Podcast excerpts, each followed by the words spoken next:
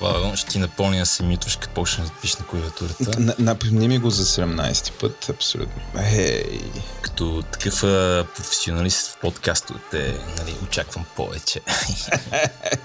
смених си клавиатурата, още не съм се адаптирал. Иначе предишната беше абсолютно тиха, поради тая причина, но да. да. Гейминга преди всичко. Ще бъде споменато в перформанс ревюто. С каква геймърска клавиатура си, Яни, разкажи. Razer, Black Widow, Light. И аз съм голям фен на Razer.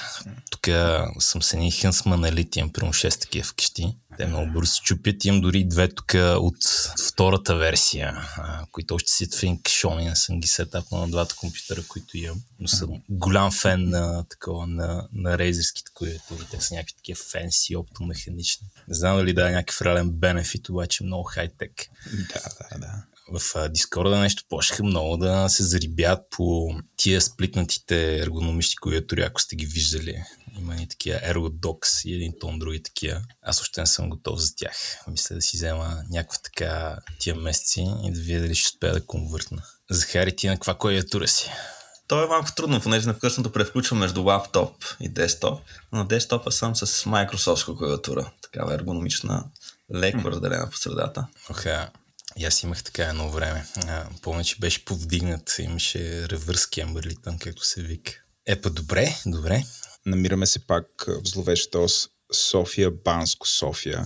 Аз съм Владо, един от хостовете, ако се чуете, че меден глас се лее във вашите слушалки, заедно с мен, разбира се, Стефан. Здравей, Стефане. Добър ден, добър ден. И нашият гост Захари. Здравей, Захари. Здравейте на всички Който напос... слушатели. Напоследък прави някаква обиколка по всички български подкасти, след като беше изцеден в Nerds to Nerds. Е време ние да го, да го довършим.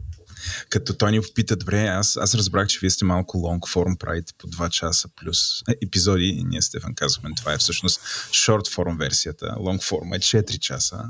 така че честито, Захари, сега си приклещен. Уикенда ти, уикенда ти замина, не знам дали го осъзнаваш.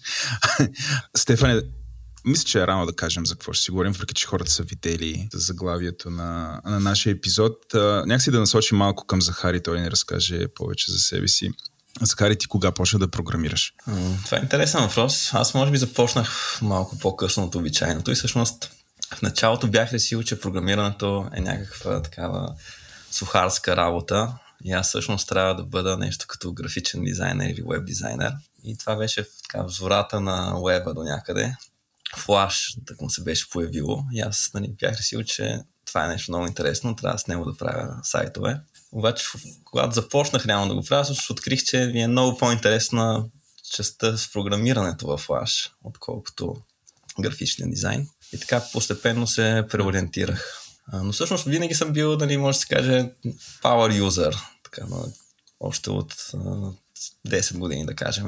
Винаги сам съм си, никога не е имал друг, така, друг вкъщи, който да се грижи за компютъра и аз така по неволя ми се е налагало да, решавам проблемите с компютъра на цялото семейство. Та оттам идва нали, в страстта към компютърта и когато започнах вече да програмирам, пак имах грешната идея, че трябва да влеза в EMI, за да ме науча там на програмиране. Когато влязох в EMI, осъзнах всъщност, че много по-лесно се учи, като четеш книги и може би за през първите две години, не знам колко книги съм изчел, кажем 30-40 нещо от този сорт. Спрях да посещавам FEMI до голяма степен Книгите убиха в ЕМИ.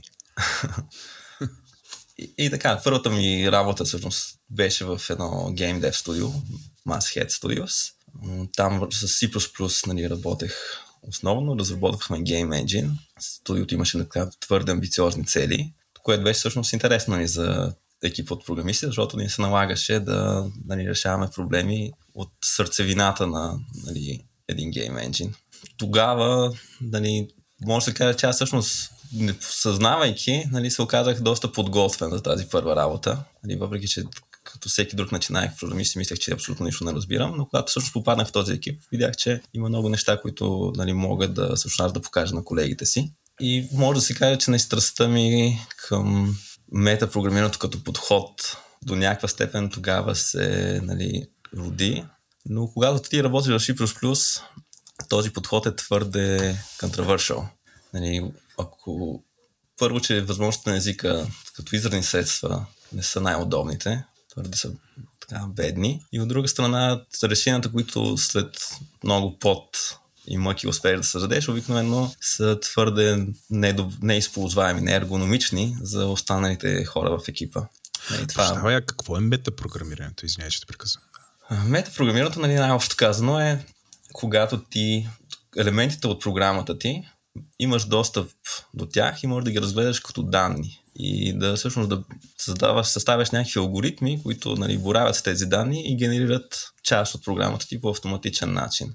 Най-елементарният пример, който абсолютно всеки сигурно е срещал в кариерата си, е когато, да кажем, имаме някакъв сериализационен формат, да кажем JSON или Avro, те са вече доста време, много в днешно време. И една альтернатива, примерно, на метапрограмирането е нали, човек да избори абсолютно всички типове, с които програмата му работи, за всеки един от тях да си напише на ръка някаква функция, която да го преобразува до JSON и съответно обратното, нали, някакъв преобразовател, примерно, който първо ще парсне JSON на динамични структури и след това нали, поленце по поленце ще инициализира нали, обекта, който се опитваме да прочетем. А, но тази работа е твърде механична, нали, за никой не е много интересна. Mm-hmm. Лесно е да се допуснат грешки нали, с копипейснат код и прочее. Всъщност е много по-лесно да напълно е възможно механизмът на преобразуване на един обект към да, който и да е формат да се опише еднократно като алгоритъм. И този алгоритъм, едни от нали, входните му данни ще бъде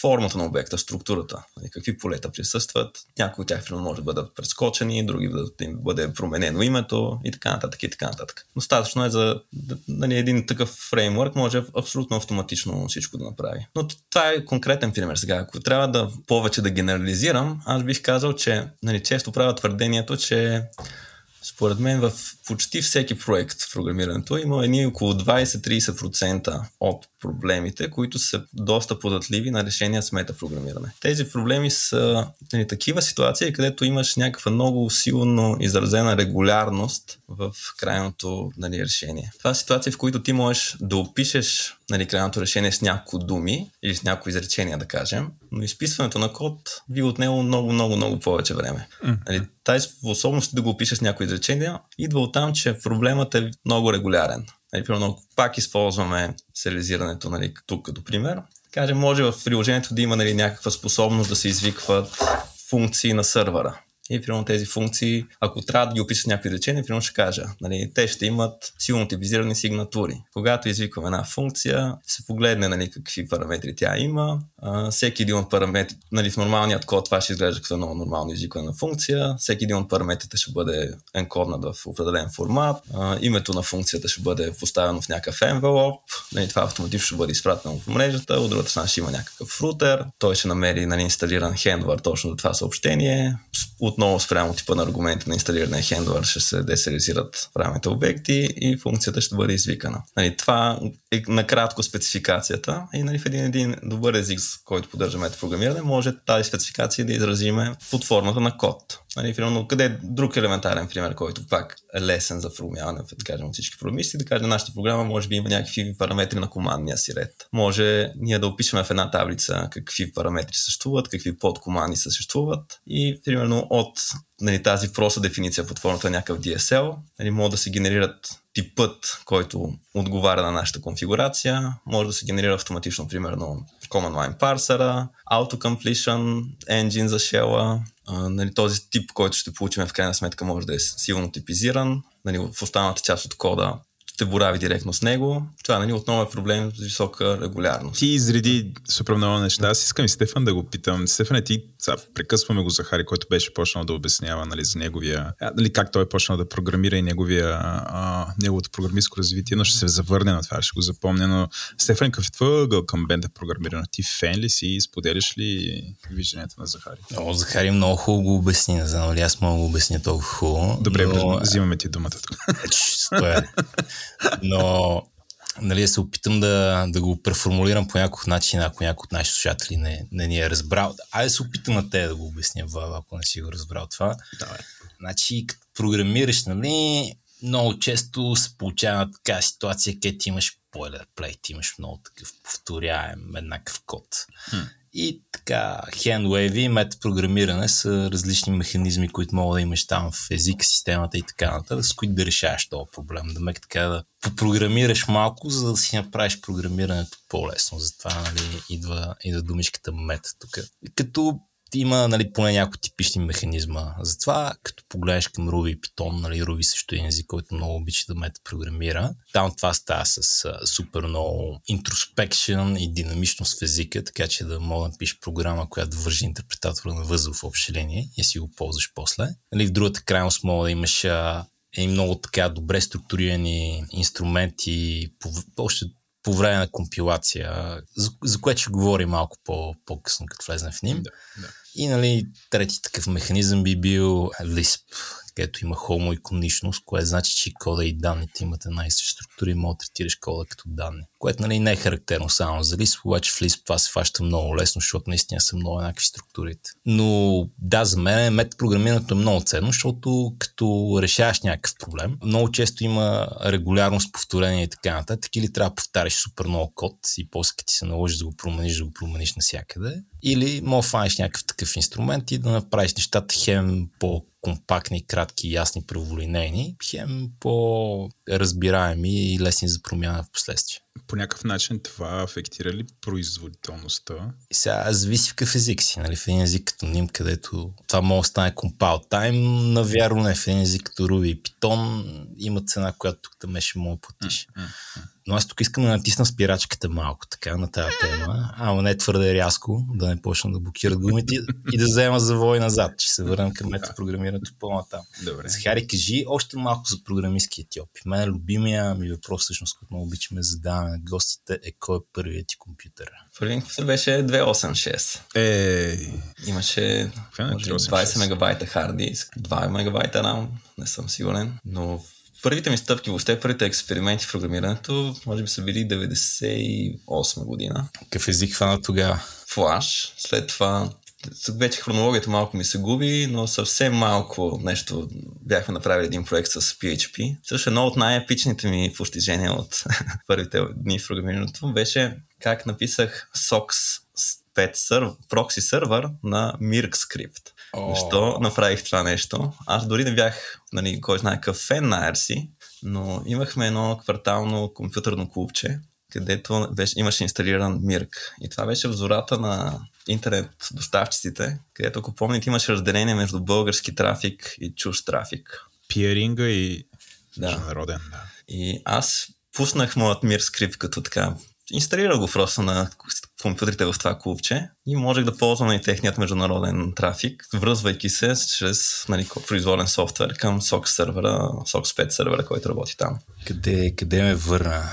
Сега, сега ме накара си спомня, че и аз съм прекарал много време в писане на Mirk скрипт, да не кажа, много ми помогна да се науча да програмирам. Това е много странен език Mir Script. Това е такъв текст substitution, substitution language, нали, които ако разгледаш парадигмите на личните езици, не са чак толкова много, но това е една от на практика отделните парадигми, с които повечето хора също не са запознати. Помня, че имаше тригери, помня, че имаше какво ли не, помня, че можеш да правиш UI, правих си някакви менюта там да си ги цъкам с мишката. И сега като замисля какъв голям мирк сетъп имах едно време, а, просто може би съм наследил това в Vima си и съм почнал си правя подобен сетъп с Vima. Но фактически, да кажем, е, когато почнах да уча C++, това е така, първата година в университета, може би нали, тогава рязко ми се увеличи скоростта, с която възприема вече нова информация, когато започна да чета книги. И от тогава насам, нали, дълги години C++ ми беше нали, основният weapon of choice. След, след Masthead, нали, фирмата за компютърни игри, по стечение на обстоятелствата попаднах в една компания, която разработваше кастомизиран софтуер, базиран на Chromium кодбейза, нали, който е един изключително така, огромен и тежък за работа кодбейс на C++. Там, понеже нашите кустомизации нали, включваха изработката на така, много допълнителен интерфейс към Chromium и аз доста преди Електрон да се появи този тип технологии, нали, тогава ведохме, направихме един проект, където смесвахме HTML интерфейс, базиран чрез Chromium Engine и него го налагахме върху нали, стандартният интерфейс на Chromium. И той беше такъв полупрозрачен HTML, бекграунда му прозираше. Имаше доста работа по нали, обработката на инпут съобщенията нали, в тази, този начин на работа. В тази фирма нали, постепенно станах CTO, разработихме едно хардверно устройство, доста глуповато, което идеята му е, че то прилича, да кажем, помните ли си тези дисплеите на старите гари с едни такива въртящи се буфи, които да, да, штракат. Да. Значи хардуерно устройство, което, което има такъв дисплей. Идеята е, примерно, че ти можеш да го инсталираш в някакъв бар или хотел, нещо от сорт. Yeah. И то показва нали, в реално време колко лайка имаш, да кажем, във Facebook. Въобще може да се върже към разни такива социални мрежи. Нали, едни, част от буквите му бяха иконките на социалните мрежи. Ага. И нали, идеята е, че като влезе някой в бара, нали, се казва, нали, оя, какво е това на стената? Нали, бармана му казва, казва, лайкни наша страница, ние ще видиш какво ще стане. Човека го прави това нещо, нали, кефи се за 5 секунди и след това бара цял живот може да го спамва нали, с информация за събития в бара. Този проект беше интересен нали, толкова, че гениално е да направиш хардверно устройство е до някъде степен прилича на разработката на космическа ракета. Нямаш право на грешки. Нали, защото контролера, който трябваше да работи върху него, не поддържаше просто механизъм за апдейтване на кода, така че трябваше всичко нали, да е със сигурност нали, изпипано и точно. За щастие до някъде ние така го дизайнахме, че нали, самото устройство да е много Team Client, пък всъщност по-голямата част от логиката на неговото управление се случваше на един сервер, който му подаваше директно дисплей командите. Ако искаме да го видим в момента, има ли как да го видим? Или при... няма сайт? Ами, между другото, Изчезна. имаше едно копие в един от coworking спейсовете в София. Ага. Coworking Premium. Не знам дали все още е там. Но няма но... сайт, няма как да го гугълнем и да видим това, за което говориш нашите слушатели също. Казва се flappy.com, ще намерите, примерно в YouTube има разни ревюта интересни. Може би върха всъщност на успеха на това устройство беше, че Макрон го използва по време на предизборната си кампания във Франция. Но в крайна сметка не беше нали, комерциално успешен продукт. Си, продадоха се някакви бройки, но може да се каже, че на нали, цената, която е била вложена по време на разработката, то почти винаги, като правиш такова устройство, нали, работи с някаква компания в Китай, която е партньор и нали, за, просто да се изработят, примерно, молдовете за из, нали, произвеждане на тия частите, почти винаги тръгваш от някаква цена, която е около 1 милион долара, просто за да почнеш да произвеждаш нещо. Така че нали, трябва да, доста сериозен успех да имаш, за да можеш да спечелиш пари от хардверно устройство. Добре, аз ще смия темата. Я... Но, също аз може би не довърших, да аз не разказах най-интересната част. И сме стигнали до съв... съвременния Захари. Да, съвременния Захари. Кажете за съвременния Захари. И всъщност голяма, нали, във времето в тази фирма, аз нали, в мен имаше тази мечта да, да правя някакъв език по-добър, нали, по-добър език за програмиране от C++, който обаче не по никакъв начин не прави компромиси с качествата на C++. Нали, примерно, идвайки от гейм индустрията, за мен е важно езикът за програмиране да може да изтиска максимално много от хардуера, нали, върху който е пусната програмата ти. Мисля, никога да няма този компромис, че нали, ти си написал някакъв софтуер, нали, той е чудесен, нали, не ти е отнело много време и така нататък, но някой друг може да го пренапише на C++ и да постигне по-добър резултат. Значи, исках нали, да създам език, в който няма, не прави компромиси с производителността, но в същото време нали, решава част от тези ергономични проблеми на C++. И нали, позволява по-съвременен high-level код. И в, през това време нали, с тази мечта, понеже ми така съществуваше в главата, аз почнах нали, да разучавам адски много езици, нали, да научавам какво всъщност представлява разработката на един език, така нататък. Може би над 100 езика разгледах сравнително подробно. И открих ним. Нали, в... Той беше в много начален стадий. Имаше тогава около 20 звездички в GitHub. И ми харесваше нали, идеите, които автор беше заложил силно съвпадаха нали, с моите собствени цели. И от друга страна не беше нали, много завършен по много отношения представляваш един бял лист, където аз нали, мога да предложа решенията така, както аз ги представям.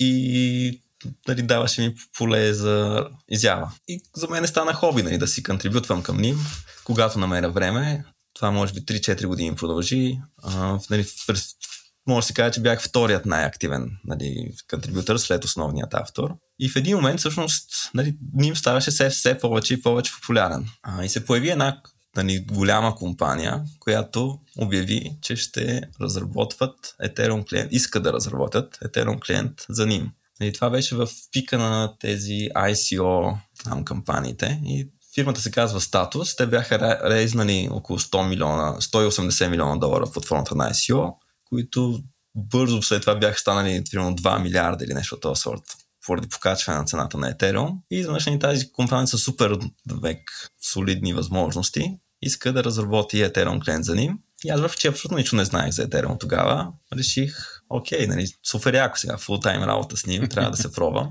И фактически бях първият им, нали, първият човек, който не е в този екип. Помогнах им да така рекрутнат и други много активни членове на NIM комьюнитито. Може да се каже, че направихме нещо като Dream Team, в който почти всеки човек има някакви много интересни, сериозни open source проекти зад гърба си. И почнахме работа по Ethereum. Нали. Целта беше да сме един от първите клиенти за Ethereum 2.0. Това е тази Proof of Stake система, за която сигурно сте чули, нали, че скоро, не много давно беше, Ethereum 1.0 и Ethereum 2.0 се сляха, съединиха и фактически софтуерът, който ние разработвахме, Nimbus, е един от нали, production ready клиентите за Ethereum 2.0, нали, още от самото, самият старт на мрежата. И това за мен продължава нали, да остава основен фокус на работата, да бъда лидер на този екип, разработващ Nimbus клиента.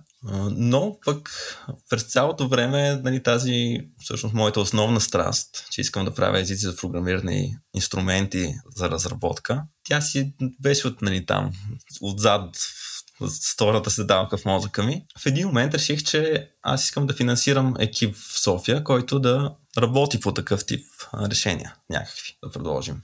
И в началото започнахме нали, само с един разработчик дълго време. Но постепенно нали, този екип се разраства.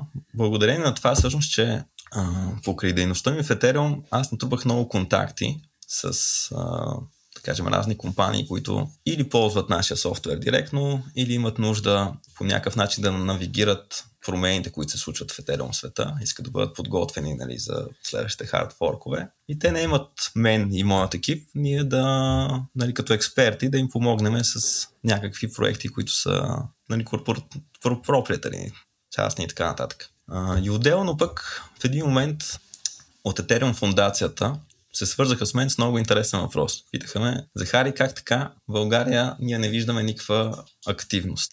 никой не кандидатства по грантове, почти няма конференции и събития. Нали, от, откъде на къде е така?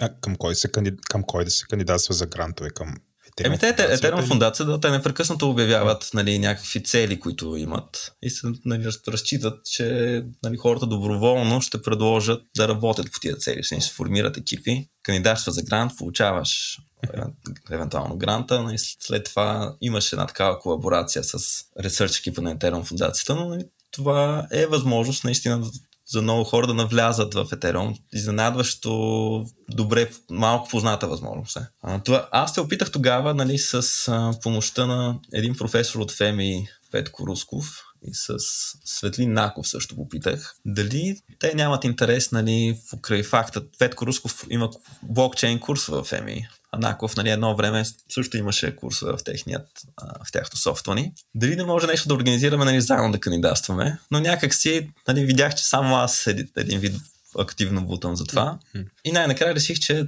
окей, сам ще организирам екипа. Нали, намерих самишленици или по-скоро нали, хора, които искаха да се включат просто на, на заплата. И направихме и един проект, който е с, с финансиране от Ethereum фундацията и Gnosis. И то така се получи, че пък този проект изнъж се оказа едно солидно брейктру до някъде. Сега може би е малко дълго да го обясня, но една от най-интересните и мощни технологии в блокчейн средите са така наречените Zero Knowledge системи. Нали, това е един нов начин на програмиране, а, който ти позволява ти да доказваш правилното изпълнение на една програма. Примерно, ако аз искам да аутсорс на някакво изчисление, примерно на Стефан Кънев, А, ние с него може да се разберем, примерно, какъв ще е алгоритъм, който ще трябва да се изпълни. Може да се разберем какви ще бъдат импутите. И това ще е най-сложната част от всичко според да, Мога да му кажа, окей, нали, започва изчислението и той се връща примерно при мен след две седмици и ми казва, ето това е резултата, който аз получих. Обаче сега, сега как мога да съм сигурен, че той не ме лъже? Нали, единственият начин е аз само да направя същото изчисление, да сверя. Обаче пък тогава, защо въобще съм го възлагал на него? Нали, един вид нищо не спечелих, защото така и така се наложи само да го направя. Една от нали, супер силите на тези knowledge системи е, че ти можеш да, направ... да създадеш доказателство, да извършиш някакво изчисление и след това да създадеш доказателство, че крайният резултат е валиден. Той е плод именно на програмата, която сме се съгласили, че ще изпълняваме, именно върху нали, импута, който също сме се съгласили. И това нали, му позволява на Стефан да дойде при мен след тия две седмици да ми предостави това доказателство. Аз много бързо го проверя. Това е всъщност ползата. За милисекунди ще ми отнеме да направя проверката и аз ще удостоверя, че този резултат е автентичен. Аз само да кажа, че това звучи много полезно, защото ако ми възложиш ново изчисление, убеден съм, че има поне 80% шанс да се върне грешно при тебе. и ще трябва да си го правиш сам, така че одобрявам. Но друг, друг, всъщност другата много интересен елемент е, че може, нали, ако част от входните данни сме се разтиснали ръцете какви са, ти също имаш право да добавиш свои входни данни, които ще останат тайна за мен. Нали, аз отново нали, ще виждам, че програмата изисква тези входни данни, които са тайна. Ние сме се стиснали ръцете, че точно програмата ще работи по този начин и ти ще ме убедиш, че крайният резултат е от тази програма, но няма да ми разкриеш какви са били тези допълнителни данни, които си плъгнал като изчисленията. И нали, всъщност точно това е zero knowledge елемента на системата, което вече нали, то създава възможност така дизайнване на интересни протоколи, в които нали, се правят някакви твърдения, без да се разкрива пълната информация. Кажем, един много лесен пример, който може би всеки пак ще може да разбере. Ако аз искам да организирам изборите на България по този начин, мога да напиша такава Zero Knowledge програма, в която ще гарантира, че гласът на всеки е бил преброен правилно, но няма да разкрие нито един отделен глас. И ще запази. Ще дойде Бойко Борисов и ще каже, че си пипал кодовете. И... Е, сега, това е отделна тема. много, много наскоро. Буквално тази седмица с Божо се засякохме в един асансьор. Здрависахме се, аз викам ръката ти много загробяла, защото си пипал кодовете. Той много се смя. ти как точно се възползваш от а, този вид стратегия? Важното да се да осъзнае, че това е едно наистина нов, нов инструмент, който е изключително широко приложим. Ти можеш много най-лични програми да дефинираш, използвайки тези системи. Иначе нашият конкретен проект а, прави, целта му е той да създаде а, клиент за Ethereum, описан под формата на такъв Zero Knowledge Circuit, така се наричат програмите. А, и защо всъщност това е интересно? Защото какво прави един клиент за Ethereum? Нали, той свързва се с мрежата, намира много други ноудове нали, в peer-to-peer мрежата и всеки един от тия ноудове може да му изпрати някакво твърдение какво е най-актуалното състояние на Ethereum. Нали, някакво твърдение. Най-новият блок е този. И сега ти по принцип, понеже няма механизъм в който да разграничиш кои са нали, добронамерени и кои са злонамерени ноудове, реално ти трябва някакъв друг по-силно криптографски издържан критерий, по който да кажеш коя информация е автентична и коя не. И в Ethereum, Ethereum този критерий е, че ти разчиташ на подписи от така наречените валидатори в Ethereum. Нали, тези хора, които са депозирали пари и участват в Proof of Stake нали, модела. И всъщност може да приемеш, че една информация е автентична и окончателна, не, нали, напълно неоспорима, ако два, две трети от валидаторите са се подписали под съответното твърдение. Това е така, защото правилата са такива, че ако един валидатор се подпише по две противоречиви твърдения, той бива наказан схвърлен директно от мрежата. И другите могат да демонстрират, че той има такива два подписа направени и автоматично той бива изхвърлен от протокола, няма загуби си правата. И затова фактически ти, ако, ако видиш нещо подписано от две трети от валидаторите, значи това може да го приемеш за автентично и окончателно. И демек, един клиент, когато влиза в мрежата, той сваля някаква информация, например, да ще наричаме апдейти, прилага някакъв алгоритъм за верифициране и приема ли нали, този апдейт е автентичен, съответно аз приемам, че това е най-актуалният блок. И прави това отново и отново и отново. И сега ние сме направили същия този алгоритъм за верифициране под формата на Zero Knowledge Circuit, което ти дава две нали, интересни суперсили. Едната е, че всъщност тези доказателства, нали, че апдейтът е автентичен, могат да се приложат рекурсивно. Ако аз, примерно, когато разглеждам проверката на дали апдейт номер 3 е автентичен, изисквам доказателство и за апдейт номер 2, тогава единственият начин Нали, замислете се, да. Единственият начин да се получи доказателство за номер, апдейт номер 2, ако по време на генерирането му е имало и доказателство за апдейт номер 1. Демек, mm-hmm. по индуктивни разсъждения, ние може да кажем, че единствен начин да се генерира доказателство за апдейт номер N, ако всички по-ранни апдейти също са били на, на, на лице и са били верифицирани. Демек, това ни позволява с проверка на едно единствено доказателство за най-новият апдейт да имаме все едно синхронизиране от нула до актуалното състояние. И това го наричаме one-shot syncing. И за сега има само един друг блокчейн, който го прави. Мина се казва. Той беше на популярност. И ние фактически ние сме първият екип, който го е направил, прави това за Ethereum. Нали, моят екип в София с тези хора, които намерих. А другото нали, много интересно приложение е, че сигурно сте чували за тези бриджове между различни блокчейни, които непрекъснато ги хакват. Значи какво представлява един бридж? Това е да кажем, примерно в блокчейна Solana, да имаш някаква информация за това кой е най-актуалният блок в Ethereum блокчейна. Сега, ако примерно е достатъчно да имаш единствено един root hash на най-актуалния блок на Ethereum, защото в този root hash е влязло индиректно абсолютно цялото съдържание, целият стейт на Ethereum мрежата. Значи, тук може би трябва да обясня какво е мъркал дърво и нали, мъркал принципа на хеширане. А, това е, може да си представите една такава дърво, в която на leaf нодовете имате някаква интересна информация, но самите leaf нодове се, примерно взимаш първите два leaf нода и ги хешираш, за да получиш някакви хешове на тези leaf нодове. Ще създадеш един нод над тях, който ще бъде хеш на тези двата хеша под него. Какво ще взимам двата хеша, хеширам ги тях. Повтарям тази операция. Взимам два хеша от второ ниво, хеширам ги, получавам един хеш от трето ниво. И това е едно дърво, двоично, което има root, нали, един хеш, който абсолютно всичко е допринесло по някакъв начин като инпут към него. Този root хеш мога, ще го спомена в блока, нали, като поленце в блока. И съответно, ако аз имам root хеш на блока, знам, че нали, мога да демонстрирам нали, ако root хеша на целия стейт е различен, съответно естествено, че root хеша на блока ще стане различен.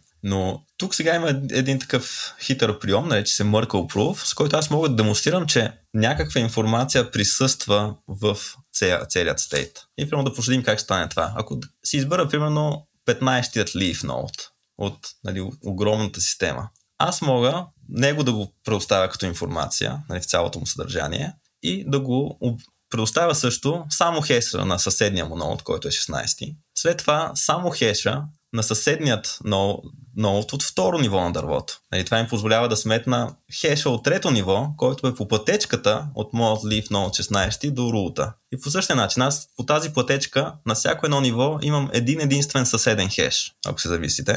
И да аз ако предоставя само съседните хешове и съдържанието на leaf node, по този начин ще убедя някой, че от този leaf node има нали, определени хеш стойности, които водят до root хеша на блока, за който се знае, нали, знаеме, че е автентичен. Нали, това благодарение на preimage резистанса на хеш функциите, ти фактически не можеш да изфабрикуваш нали, фалшиво доказателство. Не можеш да измислиш така да си извадиш от джоба някакви хеш стойности, които да доведат до оригиналния root hash на блока. Единственият начин да създадеш такова доказателство е ако ползваш автентичните данни. И така на базата фактически на един единствен root hash на блока, всяка друга информация в Ethereum мрежата може да бъде проверена, нали, което позволява фактически на Solana мрежата да се правят някакви решения да се взимат, базирани на информация в Ethereum. И сега това, когато го имаш, вече пък можеш да правиш, много лесно е да създадеш, примерно, възможност за търговия между двете мрежи. Как примерно ще работи това? Ще имаш един смарт контракт в Ethereum света,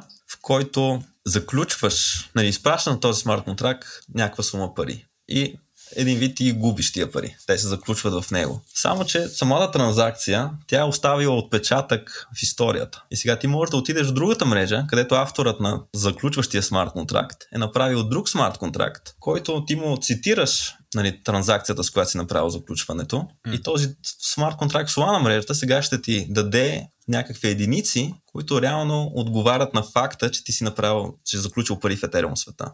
И сега може да направим абсолютно също нещо и в другата посока. Ако тези единици, които съм получил в Solana света, нека ги наречем псевдоетери, ако аз тя ги заключа в, в смарт контракт в Solana, да ме върна ги на системата, мога да се върна обратно в Ethereum света и да, да му посоча доказателство, че нали, съм направил това връщане на средствата. При което оригиналният смарт контракт в Ethereum света ще ми отключи моите пари, които нали, заключих при първата стъпка. Демек, ние постигнахме един механизъм, в който в Solana света може да въведем някакви псевдоетери, които са напълно конвертируеми с истинските етери. И сега всеки нормален, рационален участник би следвал да ги търгува тези нали, псевдоетери точно на цената на един етериум. И вече нали, в това позволява в Solana света да се инсталира нали, някакъв децентрализиран екшенж, който ще обменя Solana срещу псевдоетери и така задвижихме някакъв комерс нали, между двата блокчейна. И това е само да. един пример. Но въпросът е, че нали, веднъж, когато имаш тази възможност за комуникация между двата блокчейна, можеш да правиш нали, всякакви интересни приложения. И исторически нали, хората правят такива бриджове, но те са базирани на м- обикновено някакъв добър оператор, нали, в кавички, който всички трябва да му имаме доверие. Нали, той публикува информация, най-актуалният блок на Ethereum е този, сега е този, сега е този, сега е този. Обаче нищо не му пречи всъщност той да лъже или дори да не е злонамерен, винаги ще опасността, че някой може да го хакне, да му открадне ключът, с който фактически му дава права да публикува тези апдейти и да започне да публикува нали, злонамерени апдейти. И това се, случва много пъти. Нали? Такива хакове на бриджове а, има десетки, най-вероятно, има в историята. А нашият бридж, нали, ако за внимателните слушатели, елиминира този елемент на това, че ти трябва да имаш доверие на оператора, защото единствените апдейти, които могат да минат през нашия бридж, са такива, в които са проверени чрез подписите на валидаторите на Ethereum. Ти, не можеш mm-hmm. от самата конструкция на системата да публикуваш невалиден апдейт. И това съответно е нали, доста интересна гаранция, и затова имаме гнози, да кажем, е, е, един от партньорите ни, които искат да направят такъв бридж между тяхната мрежа и Ethereum и те по тази причина финансират проекта. Но аз, нали, това беше факта на отклонение. Всъщност, защо го разказах? Защото... Ти направо направи един мини курс по, по блокчейн. да, отговори на въпроса кога ще бъде епизода за блокчейн. да. Изненада, това е такъв плод твист. Няма да е за ним. Всъщност е съвсем различно.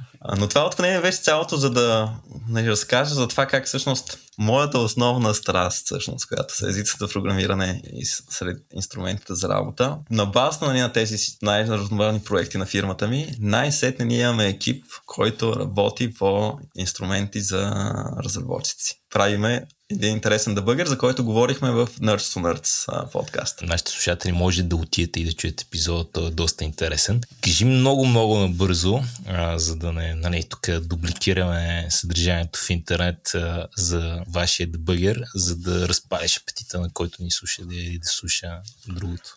Да, и ами за какво са ни дебъгери? Въпреки, че аз съм слушал тази част.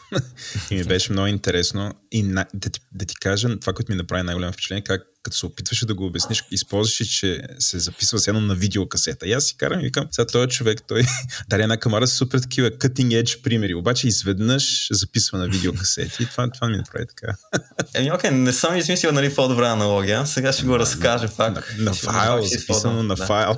Значи, значи, значи, значи, сено е записано в блокчейна. А, но окей, okay, нашия дебъгър е дебъгър за системни езици. И той е работен ниво машинен код. Да таргетираме C++, Rust, DIM, D, ADA, нали, този тип езици. Но това, което го отличава нали, от един нормален дебъгър, с който ние всички сме свикнали, е, че той е в тази категория Time Traveling Debugger се нарича, може да направиш запис на изпълнението на една програма и след това да го повтаряш колкото пъти искаш, точно така както се е случило. Абсолютно прецизно и точно. Нали, тук е аналогията, че все едно имаш запис на видеокасета, която можеш да превърташ напред и назад, нали, да гледаш много внимателно всеки момент от изпълнението и така нататък. Защо това е интересно? Обикновено казвам две основни идеи. Защо е интересно? Едната е, че всички сме се срещали с този тип бъгове, които са трудни за репродуциране. Хайзен бъгове. Опитваш да ги дебъгнеш, те спират да се случват. Или пък нали, просто веднъж са се случили, но ти си изтървал момента и не можеш да разбереш точно какво става, скубе си посиди и така нататък. Ако хванеш такъв бък на един от нашите записи, 100% съвсем скоро ще си, го, ще си разбрал какъв е проблема. Нали, веднъж то ме на запис, няма начин да не проследиш какво, какво става. Та това е едната интересна възможност. Другата е, че всъщност когато имаш тази възможност нали, да разгледаш цялото изпълнение и да създадеш върху него, има една нова техника на дебъгване, която е по-мощна от традиционното дебъгване. И тя е проследяване на аномалиите от пред-назад или отзад напред, така не знам как трябва да го кажа.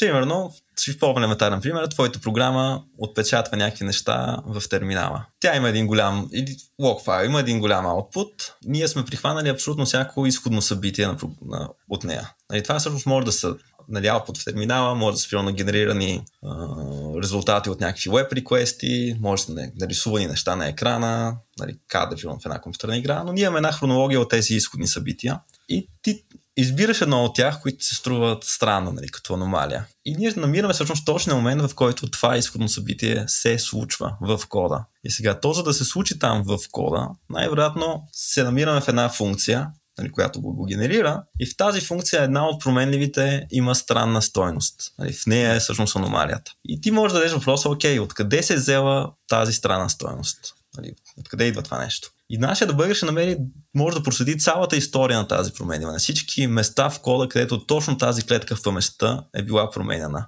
И примерно ти отиваш на последното такова място, което е, да кажем, две секунди по-рано на корно различно място в програмата ти, където тази променлива се изчислява. И сега обикновено ти имаш някакъв концептуален модел за програмата си, това как работи. Нали, знаеш, че ни в тази функция нали, параметрите обикновено имат такива и такива стойности, нали, те се комбинират по начин, в който ти очакваш. Та обикновено и там забелязваш някаква аномалия. Примерно друга променлива не е както трябва. Повтаря същия въпрос за нея. Това пък откъде се взе? Отиваш на четвърто, трето място. Пак там повтаря същия въпрос. Това откъде се взе? Тук. И обикновено с, в няколко стъпки, които така доста бързо се случват, достигаш до първоисточника на проблема. И нещо, което в нормален дебъгър ще да е адска мъка да а, се проследи, тук става сравнително тривиално. Стефания, понеже Захари за втори път го слушам, да, да обяснява за дебъгарите, обаче тебе не съм ти чувал нищо.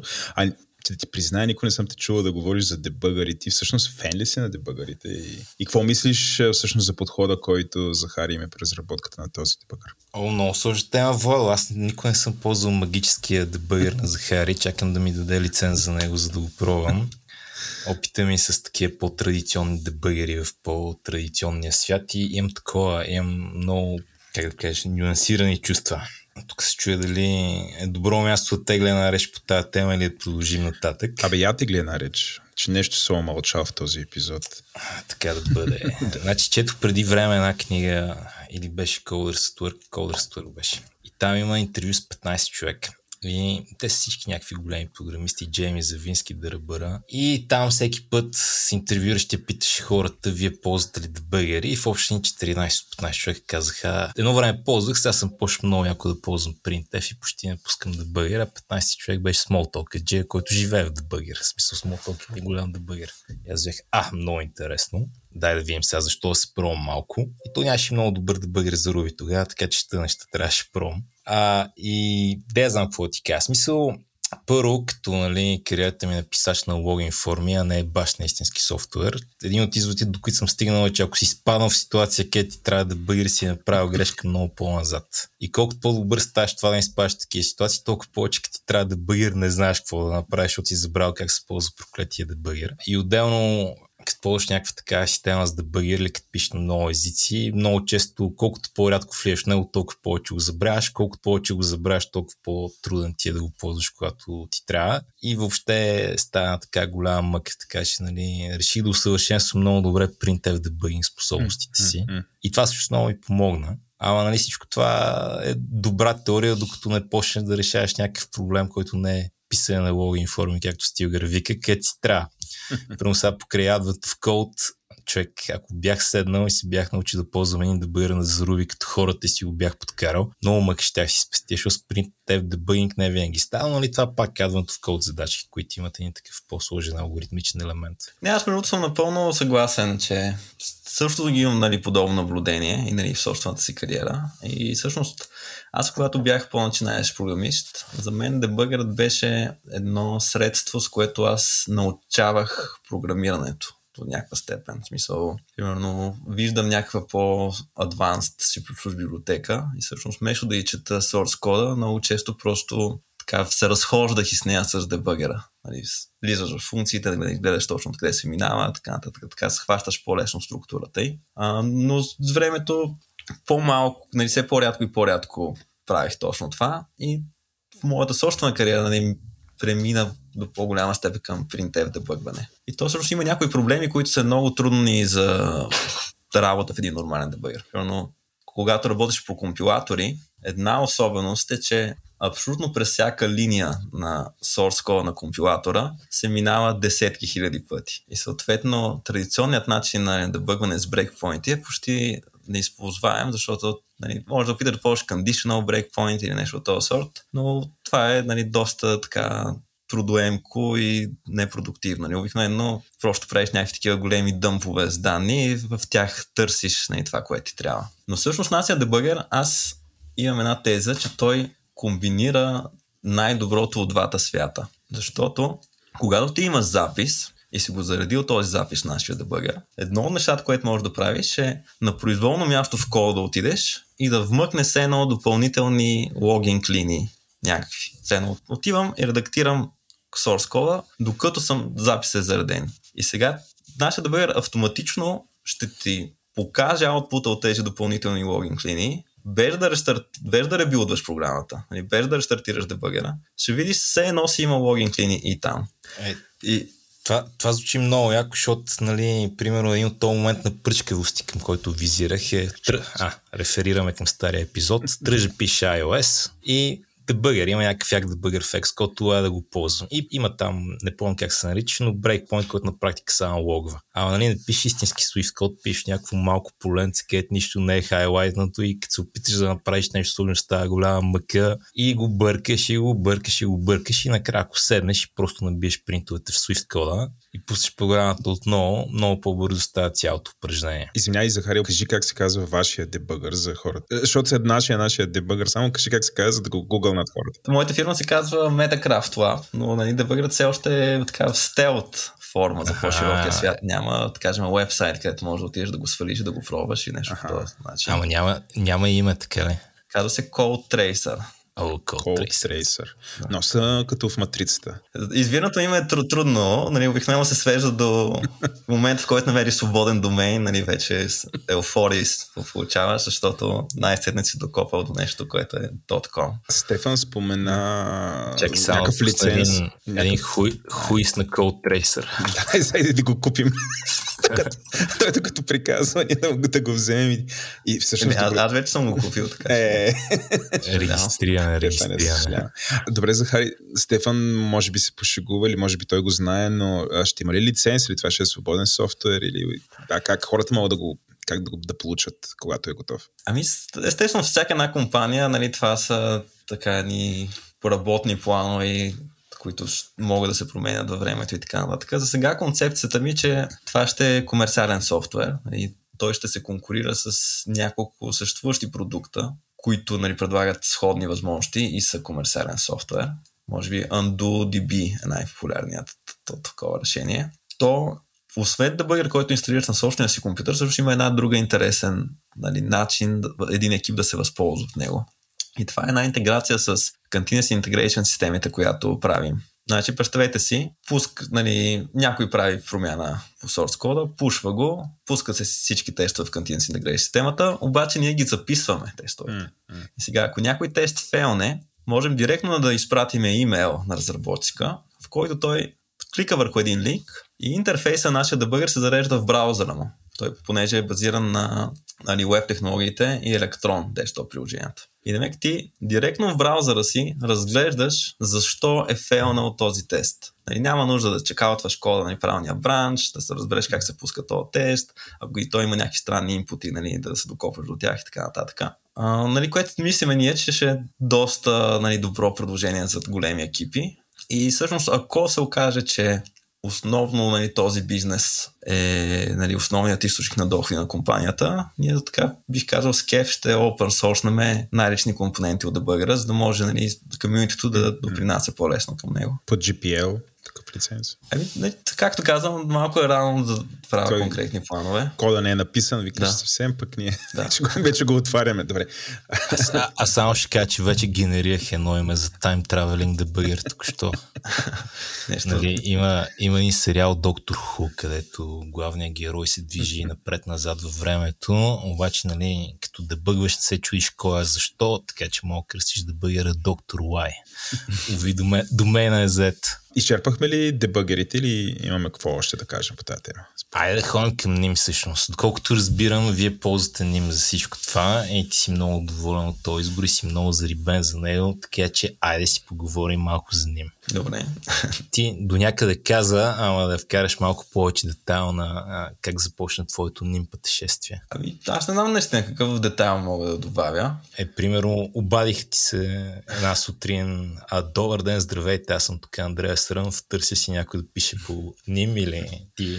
Не, буквално влязах в uh, RC канала на Ним, в който га имаше 8 човека. И, извиняй, като влезе в Арси канал, повече Мирк, където го беше скриптирал или други времена. Тогава вече бях, може би, на Hackintosh вкъщи и ползвах там най-популярният RC клиент за Mac. А, но Окей, нали, в тази епоха беше интересна, защото, както казах, почти никой друг не следеше този канал. Бяха ни дълги дискусии между мен и Андреас за нали, различни аспекти на езика. Нали, аз може да си кажа, че съм повлиял, защото нали, някои от нещата, за които настоявах тогава, сега, примерно, колко станаха, 7-8 години по-късно, вече се случват нали, в ним. Ние с Андрея сме различни, може би, в, в отношение на това, кое най-много ни вълнува в програмирането. И то не е точно, но кой е предпочитаният начин за програмиране. Примерно аз много ценя generic програмирането, така както така, в C++ то е постулирано до някъде. Нали, да пишеш алгоритми, където нали, типът е един вид input на алгоритъмът. Нали, те са... Израните средства за мен са малко по-силни, примерно от а, динамичния диспач, в който се случва прекалено много type erasure. Нали, при generic програмирането можеш да изразиш алгоритми без type erasure, което нали, води до една по-сигурна, в крайна сметка по-приятна за ползвана система. И другият бонус е, че нали, никога не губиш перформанс, когато алгоритмите са изразени по този начин. И аз, нали, ако всичко зависеше от мене, тях да направя един език, в който абсолютно всички функции са generic. Може да си поговорим за това как би работил. А, но не съм, тази идея съм я продал на Андреас. Никой все още не е имплементирал в нея. Стефане, ти би ли си изкефил на тази идея? Виждаш ли ползата ли? Не мога да си представя още, но такова рекеринг тема за нещата, за които аз говоря напоследък е, че колкото повече generics, толкова по-добре. И аз, а... Мога да, да го обясня накратко. А, Айде, давай. Един проблем на така generic програмирането е, че все пак съществува една дилема в авторите на библиотеките, дали те да ги изразят по generic начин или по по-конкретен начин. Един други мой пример е имплементира, да кажем, някой алгоритъм върху стрингове. Така Boyer Moore Search. И почти във всеки език има нали, някакъв граден, най-често използван стринг тип. И съответно, повечето автори на такава библиотека биха дефинирали алгоритъма върху този стринг тип.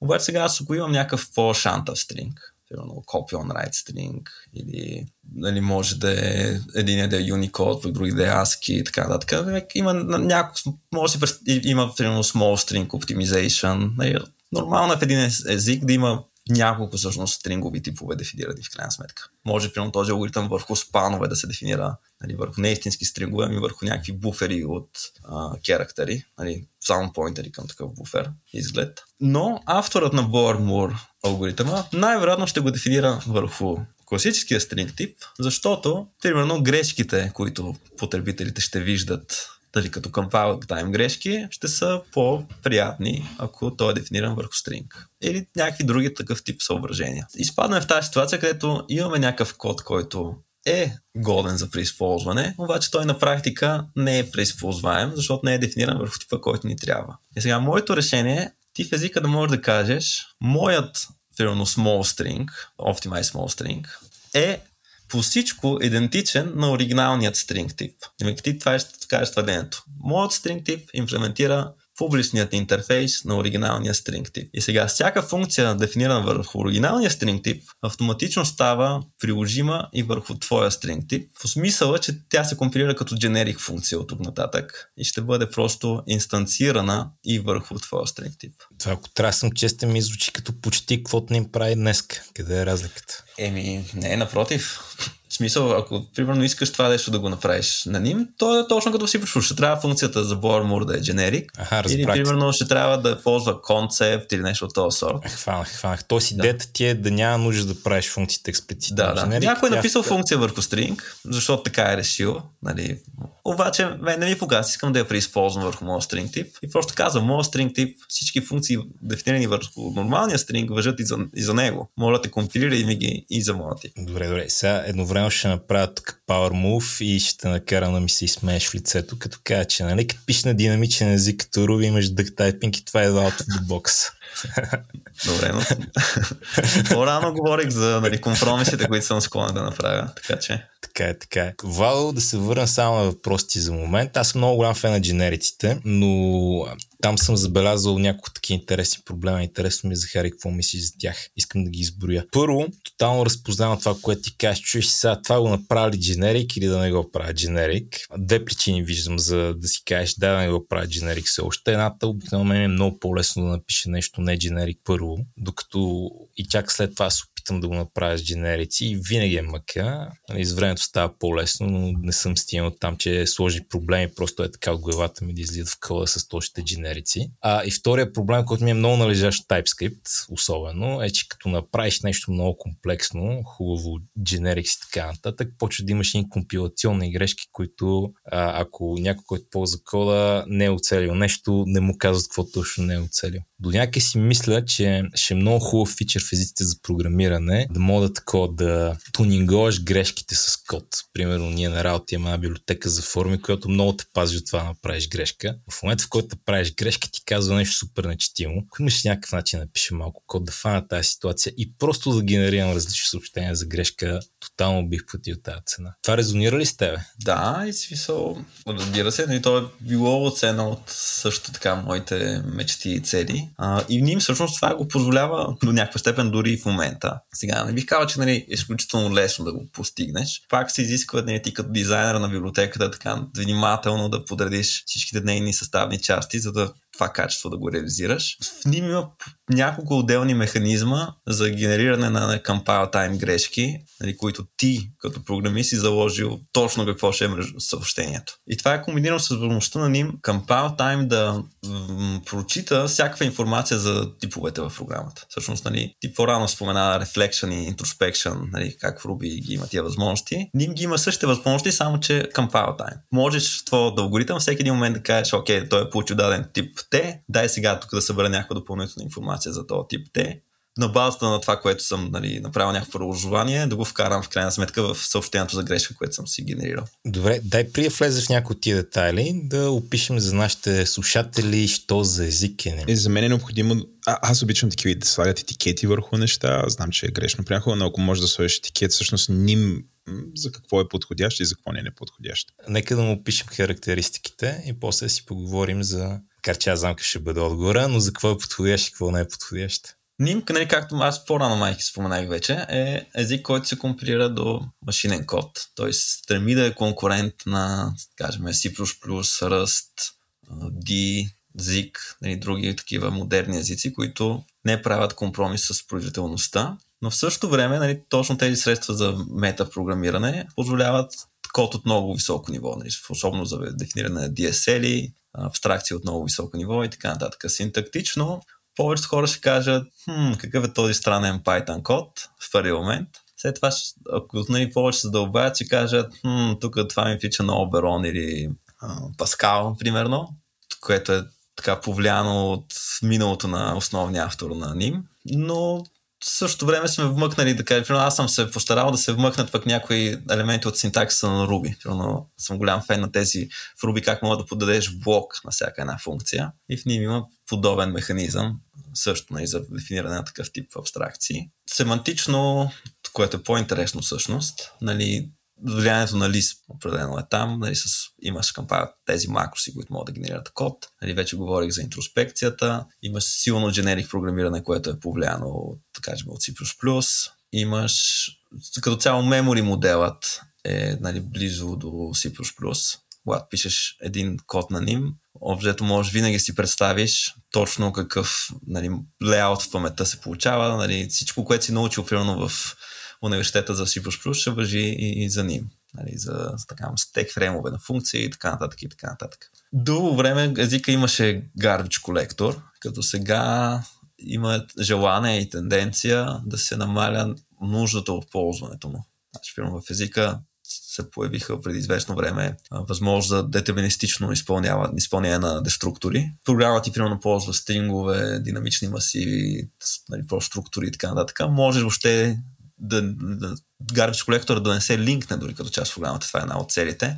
Но ако ти изрично поискаш нали, референс каунтнати хиполкирани обекти, тогава се включва нещо като garbage колектор, който нали, си има своите особености кажем, не е подобен на съвсем точно на garbage колектора, примерно на, в един език като Java или C Sharp, нали, където той идва от...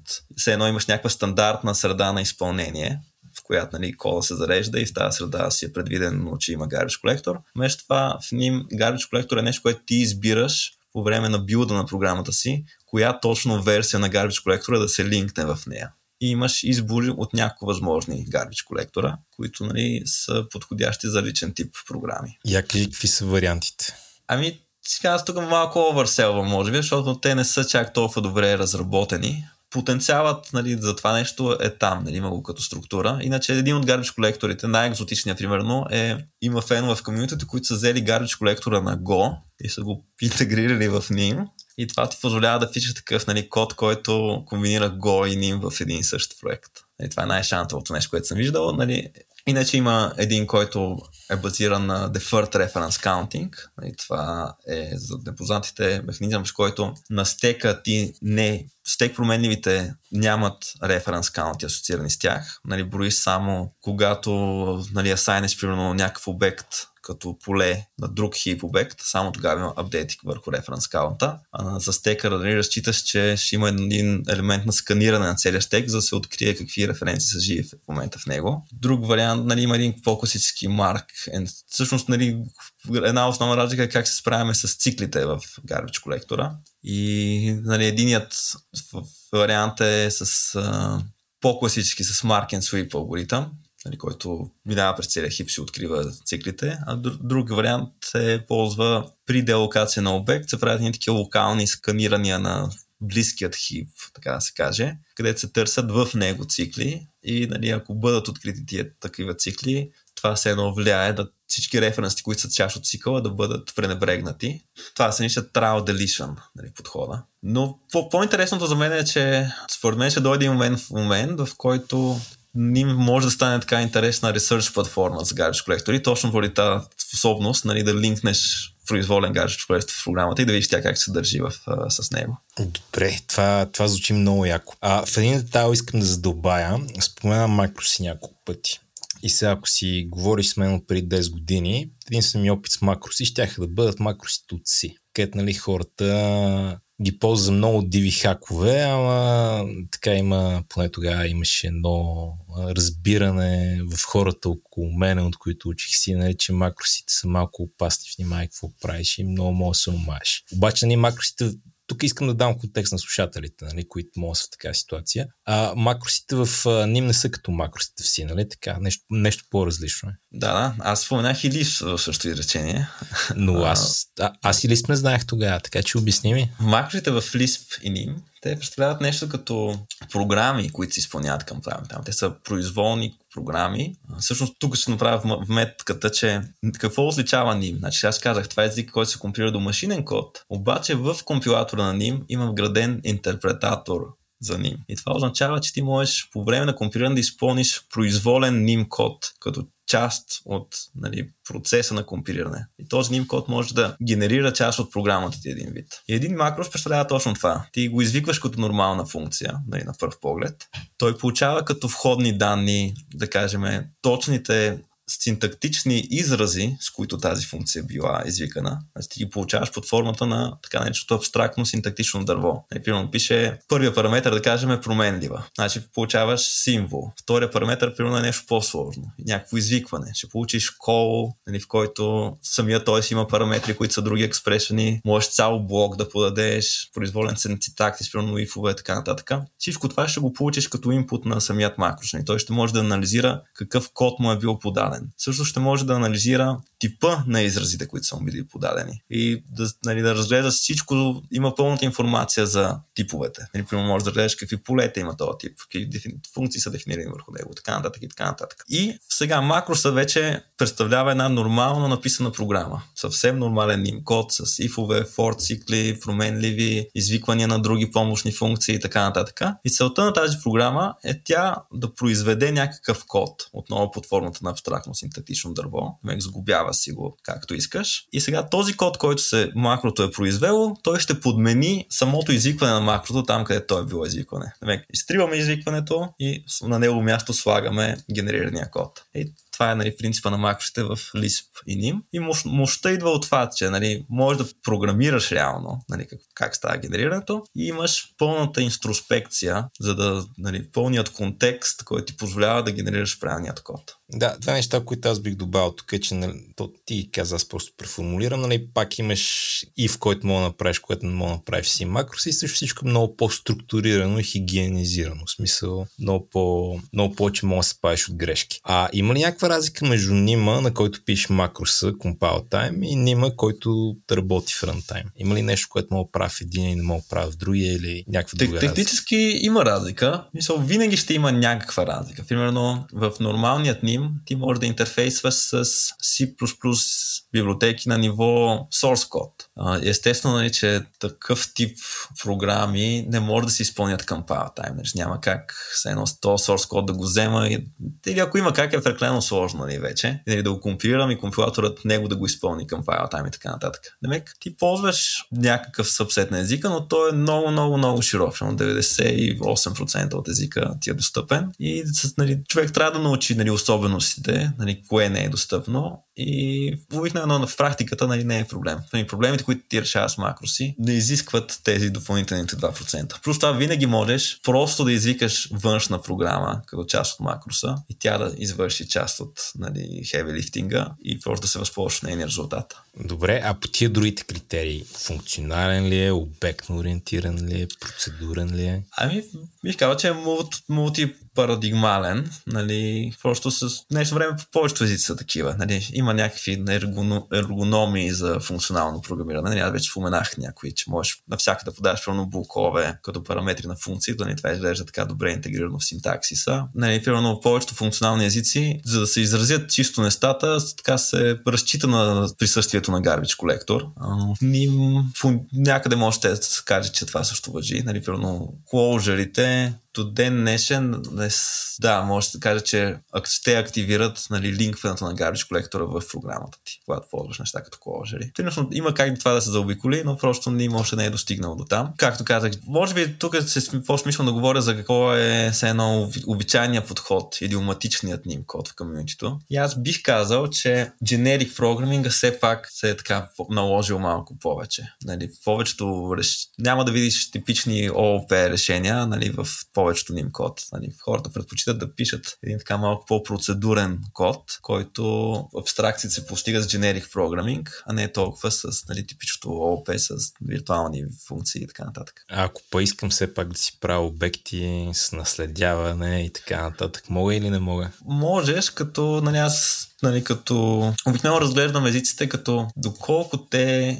ергономично се справят с някои конкретни проблеми. Примерно, дам първо пример от с нормалният ним, нали, и след това ще го пренеса в ООП. Нали, някои неща, с които ним се справя добре и с някои неща, с които не се, нали, ще ги констатирам с, с неща, с които той не се справя добре, за да ти покажа защо, нали, защо той един вид не е, ООП-то не му е се едно приоритет. Да кажем, един готин фичър на ним е, че ако ти имаш функция, която връща някакъв error код, не можеш просто да пренебрегнеш нали, резултата й. Длъжен си да присвоиш този error код на променлива и след това да го, да го провериш. Или директно да го провериш нали, като резултат. И примерно, ако пък примерно имаш имаш някакъв enum и пишеш върху enum switch statement, отново езика ще ти каже, тук не си покрил всички възможни случаи в твоя switch statement. Демек, тези функционалности са готини, защото те позволяват на ти да дефинираш някакви нали, програми интерфейси, където е трудно човек да допусне грешка. И всъщност, които са много добре се справят с рефакторинг на кода. Нали. Те позволяват и да правиш рефакторинг малко по-смело, защото, примерно, ако аз добавя нов, нова стойност този enum, сега в, друг, някой друг език, може трябва да се страхувам дали тази нова стойност навсякъде е обработена. Тук, нали, тук в NIM ще имам една гаранция, че той ще ми посочи всички места, където аз трябва да апдейт на кода. И примерно, когато говорим за ООП,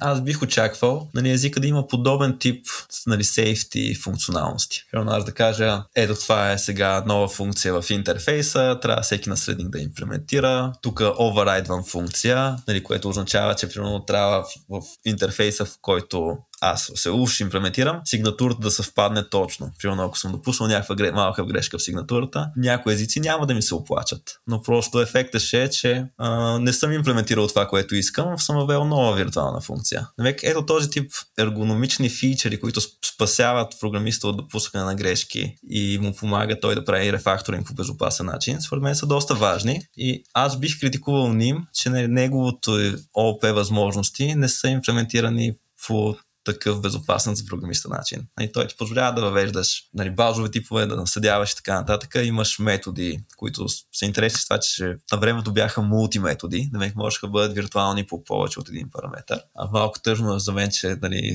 комьюнитито се отказа от това нещо и в крайна сметка отидоха към по-класическия вариант, където само първия параметр е, по него се прави диспач. Но ако ти ползваш нали, този тип функционалности в ним, поне за мен нали, не са имплементирани всичките ергономични и готини фичери за безопасност. Добре, ето един въпрос, нали, понеже ним е много такъв, а, има много силно метапрограмиране. Ако имам безкрайно време така и безкрайна къл, без да ходя да пипам нещо по компилатора, пишейки само ним код. Мога ли да седна и да си имплементирам система за обекти, която има тия фичери, за които ти говориш? Макросите на това ниво ли са или ще ударя лимитация тук ме? Ами, имаш добър шанс, според мене. Примерно, това, което се сещам аз, е в първата ми фирма, една от най-интересните библиотеки, която създадох чрез нали, частично метапрограмиране на C++, беше библиотека за един такъв проблем, който често се налага да се решава в игрите, за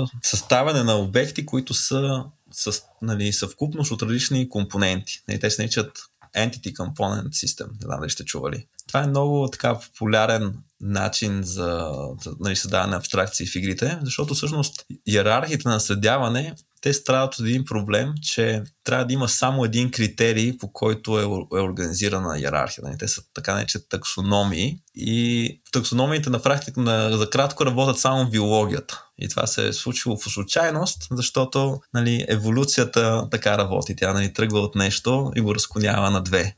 Аз нали, в истинския да свят... Те, ще те челенджна. Аз съм... в смисъл таксономите, да, почват от биологията и би казал от философията, но всъщност ги ползваме за какво ли не. Например, да класифицираме новини, ако щеш, или да класифицираме Не, не, окей, нали, аз просто... Но в, в, в таксономите номера при тях е, че те има един нали, основен критерий на категоризиране на информацията. Докато в програмирането има, и примерно в една игра, има много критерии. Примерно, може да почнем от там. Част от обектите са видими и невидими. Примерно, видиме нали, всеки един обект в света. Невидим е, примерно, някакво поле, в което ти влизаш и то тригърва, да кажем, отварянето на една врата. Mm. Да кажем. Някои обекти се влияят от физичния тенчин, други не се влияят. Примерно, една къща може да не се влияе, но един стол вътре в нея ще се влияе. Обаче, примерно, от тия невидимите обекти може да има някакъв, да кажем, вятър, нали, или който е обект или торнадо, нали, което се мести из света самото то и взаимодейства с нали, физичната система или самата физична система влияе на нея, но то също е невидим обект. Значи сега виж, вече почваме да правим пълната комбинация. Имаме такива, които са невидими и физични, видими и физични, видими и нефизични и невидими и нефизични. Почваме, примерно, още един критерий. Някои издават звук, други не издават звук. Някои се управляват от човека, други се управляват от изкуствен интелект. И така нататък, и така нататък, и така нататък. Но в една игра, в крайна сметка, имаш на, десетки най-различни критерии, по които ти можеш да разграничиш обектите и просто няма правилна иерархична подредба, която да улови правилно тия критерии.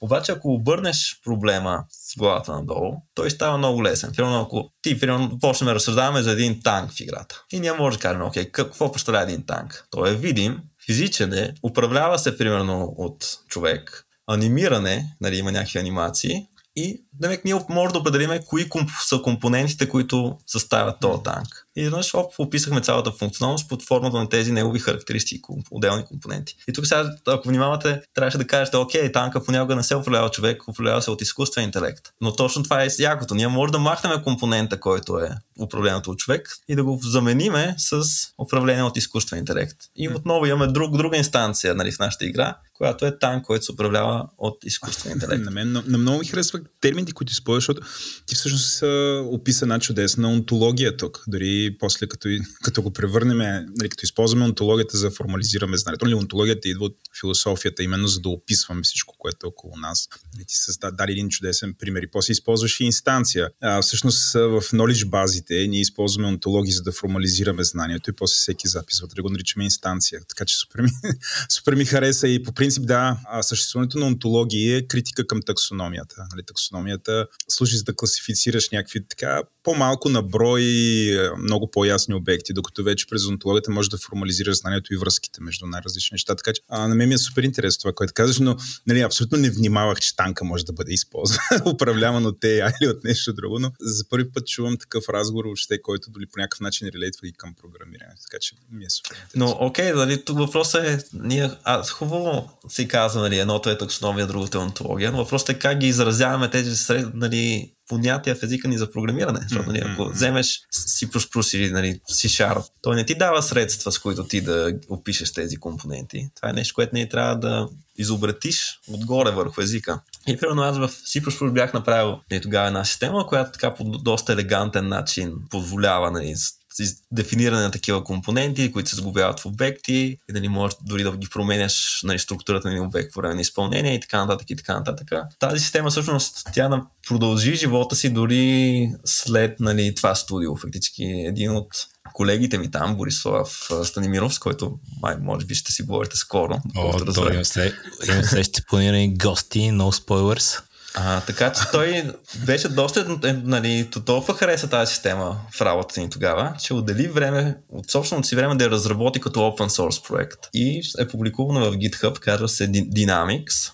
И този проект пък след това знам поне няколко нали, игри, разработвани в, игра, в България, които ползват тази система. Нали, тя продължи един живот а, собствен след това. Но защо говорих за това? Защото ти, ти ме пита, нали, може ли това да се изрази в ним? Ако аз разполагах с срещата на ним, тази система ще да е още по-елегантно на заползване и нали, така леко за дефиниране и щях да мога да изразя да, тези, нали, примерно, ергономичните фичери, за които говоря. Примерно, някъде се казва, да кажем, на едно място дефинирам какво е айтем в играта, нали, какви са задължителните му характеристики. И на друго място искам да кажа, че сега ще, ще дам дефиниция на айтем, нали, на конкретна инстанция езика ще ми каже, окей, ти си пропуснал една от задължителните характеристики. Нали, трябва да дефинираш функцията, примерно на оценяване на цената на този айтем в магазина или нещо от този сорт. Добре, супер. Сега, да вляза тук аз 20 лева дума след вашия епистемологичен спор. Ай! И да, да ви върна към по-предишния въпрос на Владо, който мисля, че давахме представа на слушателите, що го да какво е ним. Кажи сега къде е подходящ и къде е неподходящ. И моите, да, под въпрос към Благодаря, Стефане. Става ли за Data Science А и Б, моля си правят сайтове с него? Аз е така, като просто момче задавам простички въпроси. Аз примерно този въпрос не го обичам много, защото аз вярвам в нали, възможността за създаване на general purpose език. За мен е всъщност отговор на въпрос се корени в това какви библиотеки са създадени на този език, нали, които улесняват нали, професионалистите в даден бранш. И сега, нали, ако трябва да отговоря за ним така, един напълно възможно отговор е, ним е неподходящ за нищо. Нали, защото никой още не е създал тези нали, супер готини библиотеки, които ти дават нали, много мощен буст. Mm-hmm спрямо конкурентите, които ползват Python или Edifos или Edifos и така нататък. Но пък друг начин да отговоря е, че NIM е подходящ за всичко, защото с него може да създадеш по-яки библиотеки от тази, тази, тази. Сега, ним има успехи тук там е. Примерно ти питаш за Data Science. Става ли ним за Data Science? Едно от готините, когато пишеме, примерно, модерни, да кажем, невронни мрежи, обикновено ние дефинираме някаква архитектура, която има forward pass от определен тип и трябва да имплементираме backward pass, нали, чрез back propagation, който по време на оптимизация ще нали, оптимизира нашите параметри. И филно технически е възможно нали, човек да допусне грешка, докато пише backward pass. И затова филно, някои езици, като Julia, Swift и така нататък, се опитват да имат механизми и всъщност и повечето водещи библиотеки, да кажем, TensorFlow и така нататък. Това, което се отличават е, че те позволяват на програмиста да дефинира само forward паса си и библиотеката автоматично ще изчисли на база на това какъв е нали, backward паса за за back propagation. Заради супер мощните възможности на ним, като метапрограмиране, ти можеш да направиш това на базата на самия, чрез средства на самия език. Примерно пишеш една нормална функция, която ти е forward паса и казваш ним, моля те, пресметни ми производната на тази функция. Или моля те, нали, генерира ми uh, backward паса за back propagation. И има такива библиотеки за ним. Авторът на една от най-известните също работи в моят екип в uh, статус. Там с него работим по Ethereum клиента. И той много обича, нали, когато някой публикува резултат, нали, някакъв, Джулия екип казва, ето тук нашият супер бърз алгоритъм за Fosi. И той отива и имплементира нали, също нещо с неговата библиотека и се оказа, че е два пъти по-бързо. Така че нали, има тук там е такива нешлифовани диаманти, бих казал те имат нужда от критична маса от потребители, преди наистина ним да те прави по-продуктивен, според мен. Нали, ако тази библиотека, примерно в нея вече имаше един куп алгоритми, нали, имплементирани на базата тази библиотека, ти просто ги взимаш от турбата и си изгубяваш нали, някакви по-хай левел системи, тя щеше да е популярна нали, сред Data Science хората, но просто няма такова комюнити, което да е контрибютнало да, за сега. Mm. И според мен това въжи нали, в почти всяка друга сфера за ним.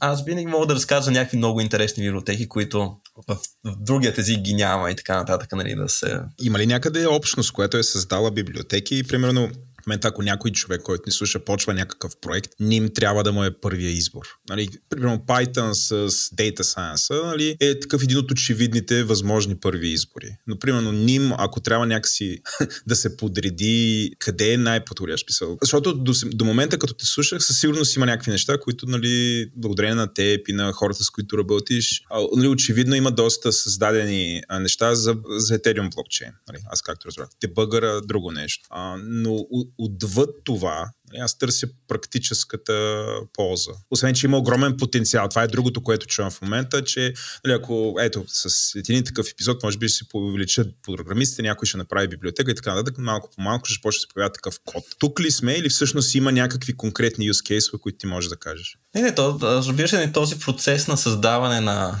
комьюнити екосистема, готови библиотеки, това е просто нещо, което отнема време. Нали, тенденцията е то да се случва, но ние вероятно има нужда от още няколко години, преди да е избора на прагматиците. Нали, това се опитвах да обясня. Сега е избора на early adopterите. Нали, хора, които се кефят на езици за програмиране, нали, искат да видят на къде отива света, нали, искат да работят нещо, което им позволява нали, в крайна сметка да направят някаква супер секси библиотека и така нататък и така нататък. Не, че мога да говоря, може би, малко за къде ни е постигнал някакви успехи все пак. И може би най-добри примери има в сферата на гейм девелопмента. Има няколко студия, които нали, са шипне, вече шипват игри с ним.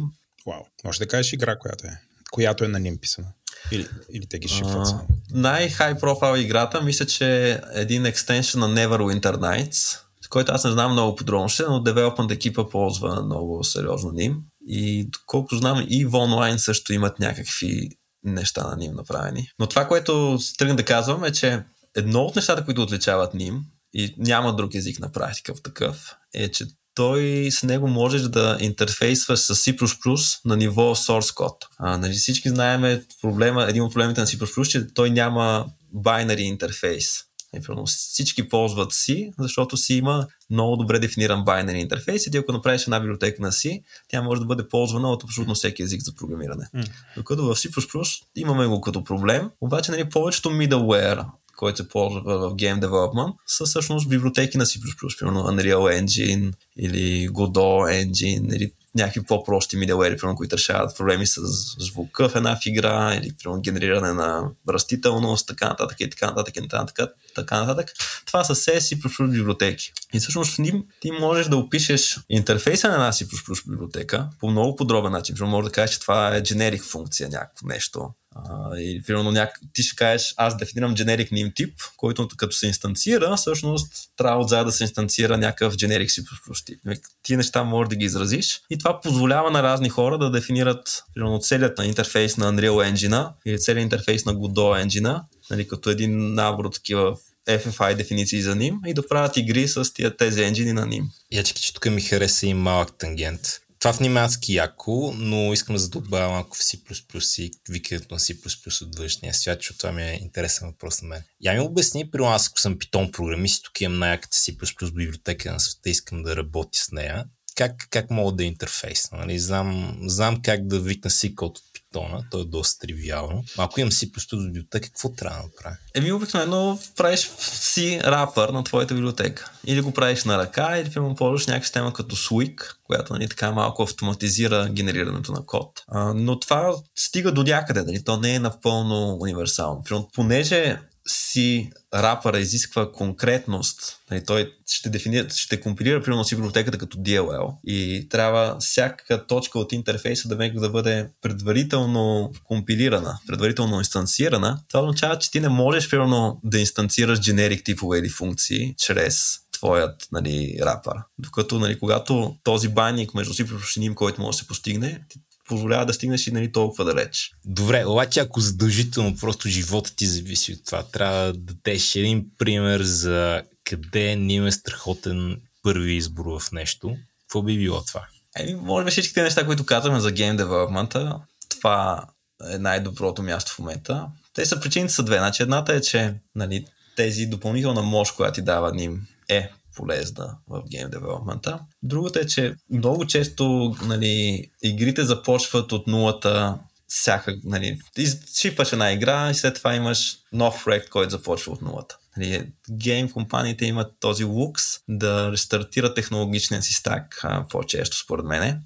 и това им дава право, нали, улеснява ги да експериментират с езиката им. Аз мисля, че примерно това, което им липсва на тях е примерно именно дебъгър и такъв тип технологии и ние просто трябва да попълним нали, липсващото звено. А, намерил си, намерил си бизнес неща.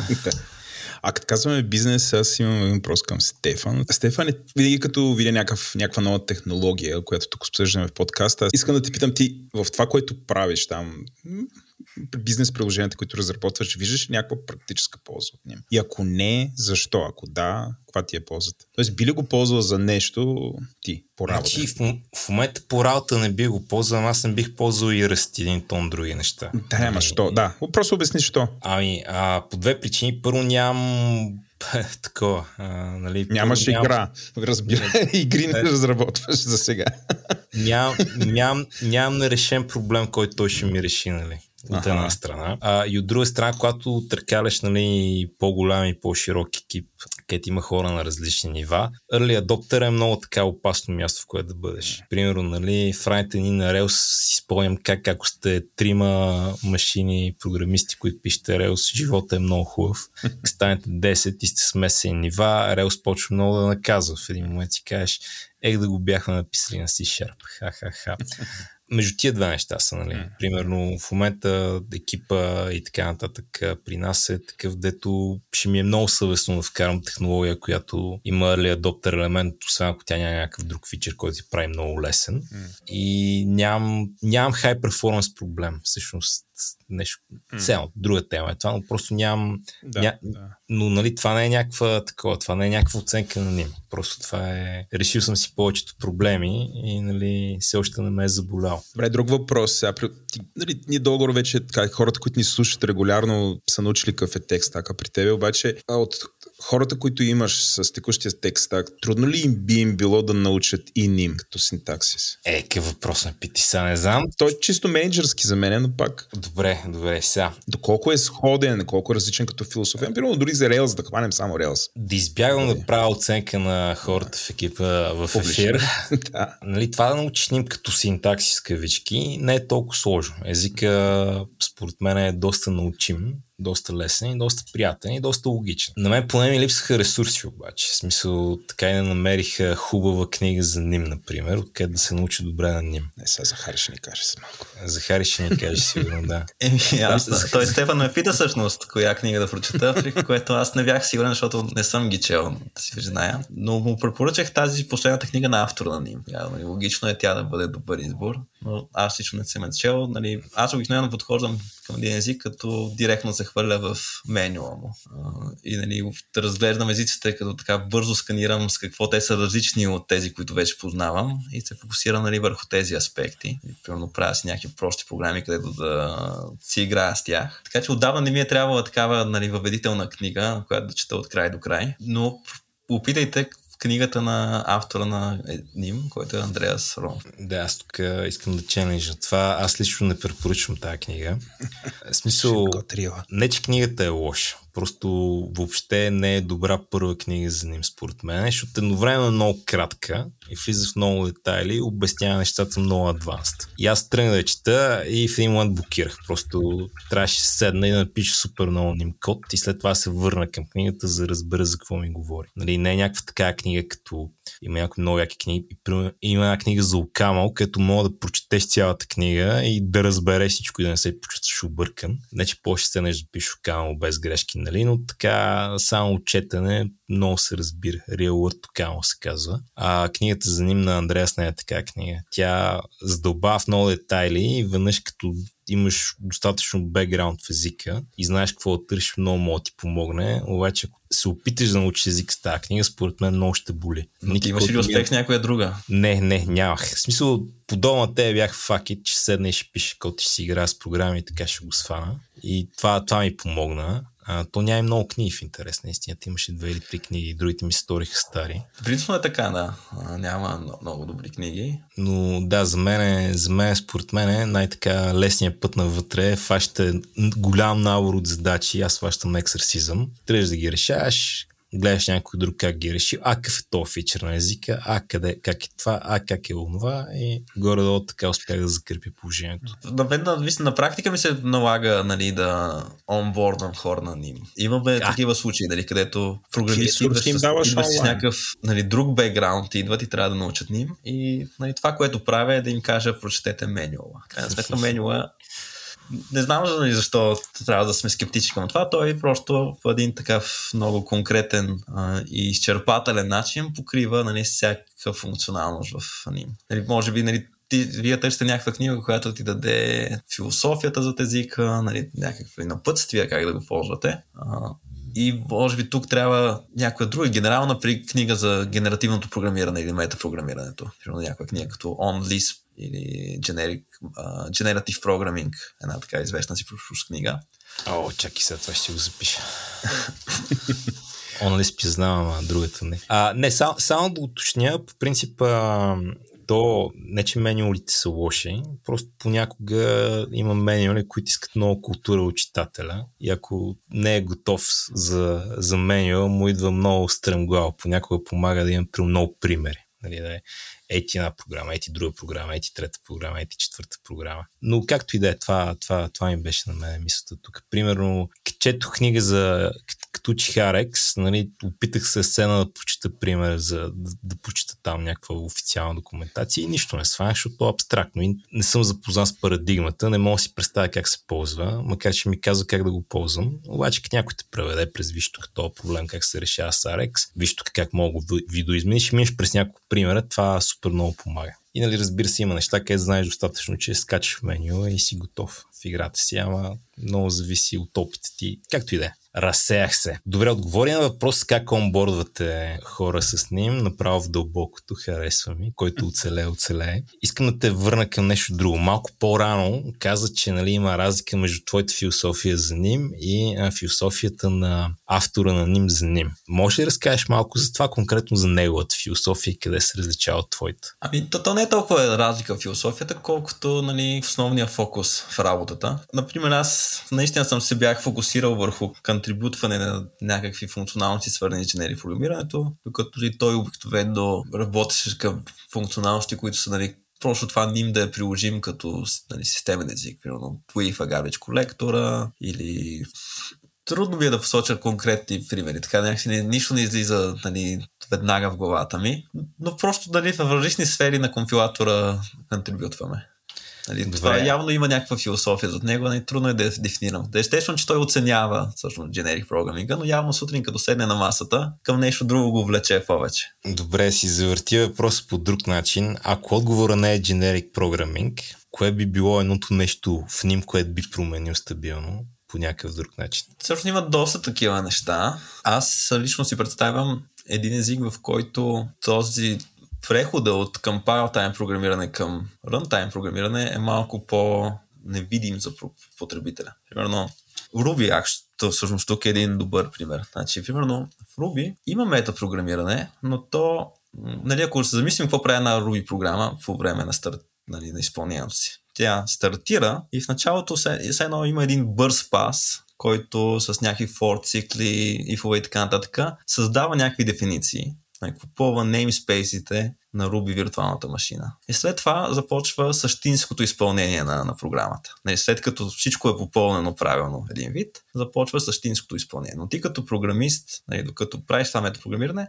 за тебе няма разлика между двете. Нали, примерно, можеш да провериш има ли го вече този тип дефиниран с някакъв нещо, което изглежда като нормален if. Ако искаш да направиш примерно 5 дефиниции на функции, можеш да напишеш нещо, което прилича на нормален for цикъл и нали, създава тия 5 дефиниции на класове или функции. И в ним и има функционалната еквивалентност. Аз мога да направя всичко, което бих направил в Ruby, но езика изисква от мен да превключвам между режимите по много по-явен начин. Ще аз да кажа сега, тук това ще е код, който е към time, нали, това ще му е output и така нататък. Аз съм си дефинирал, нали, поне в моята глава, едни набор от семантики, които ще постигнат същото ниво на едно невидимост и елегантност и естественост на изказа, който имаш в Ruby. Така, това е едно на ръка. Второ, примерно, когато ним, нали, когато аз започна да контрибютвам към ним, все още нямаше този език Crystal, примерно, който се опитва и на синтактично ниво а, да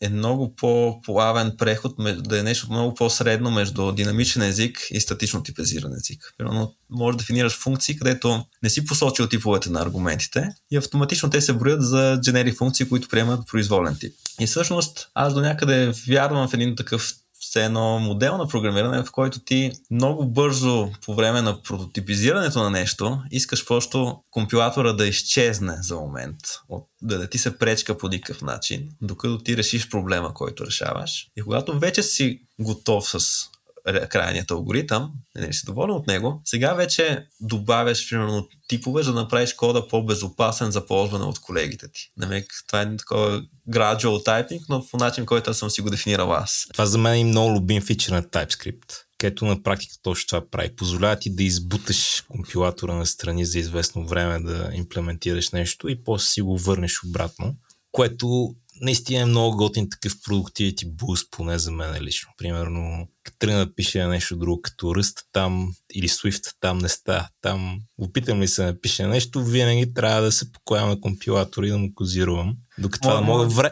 да, временно да го избутаме така, докато експлорна проблема е супер готино.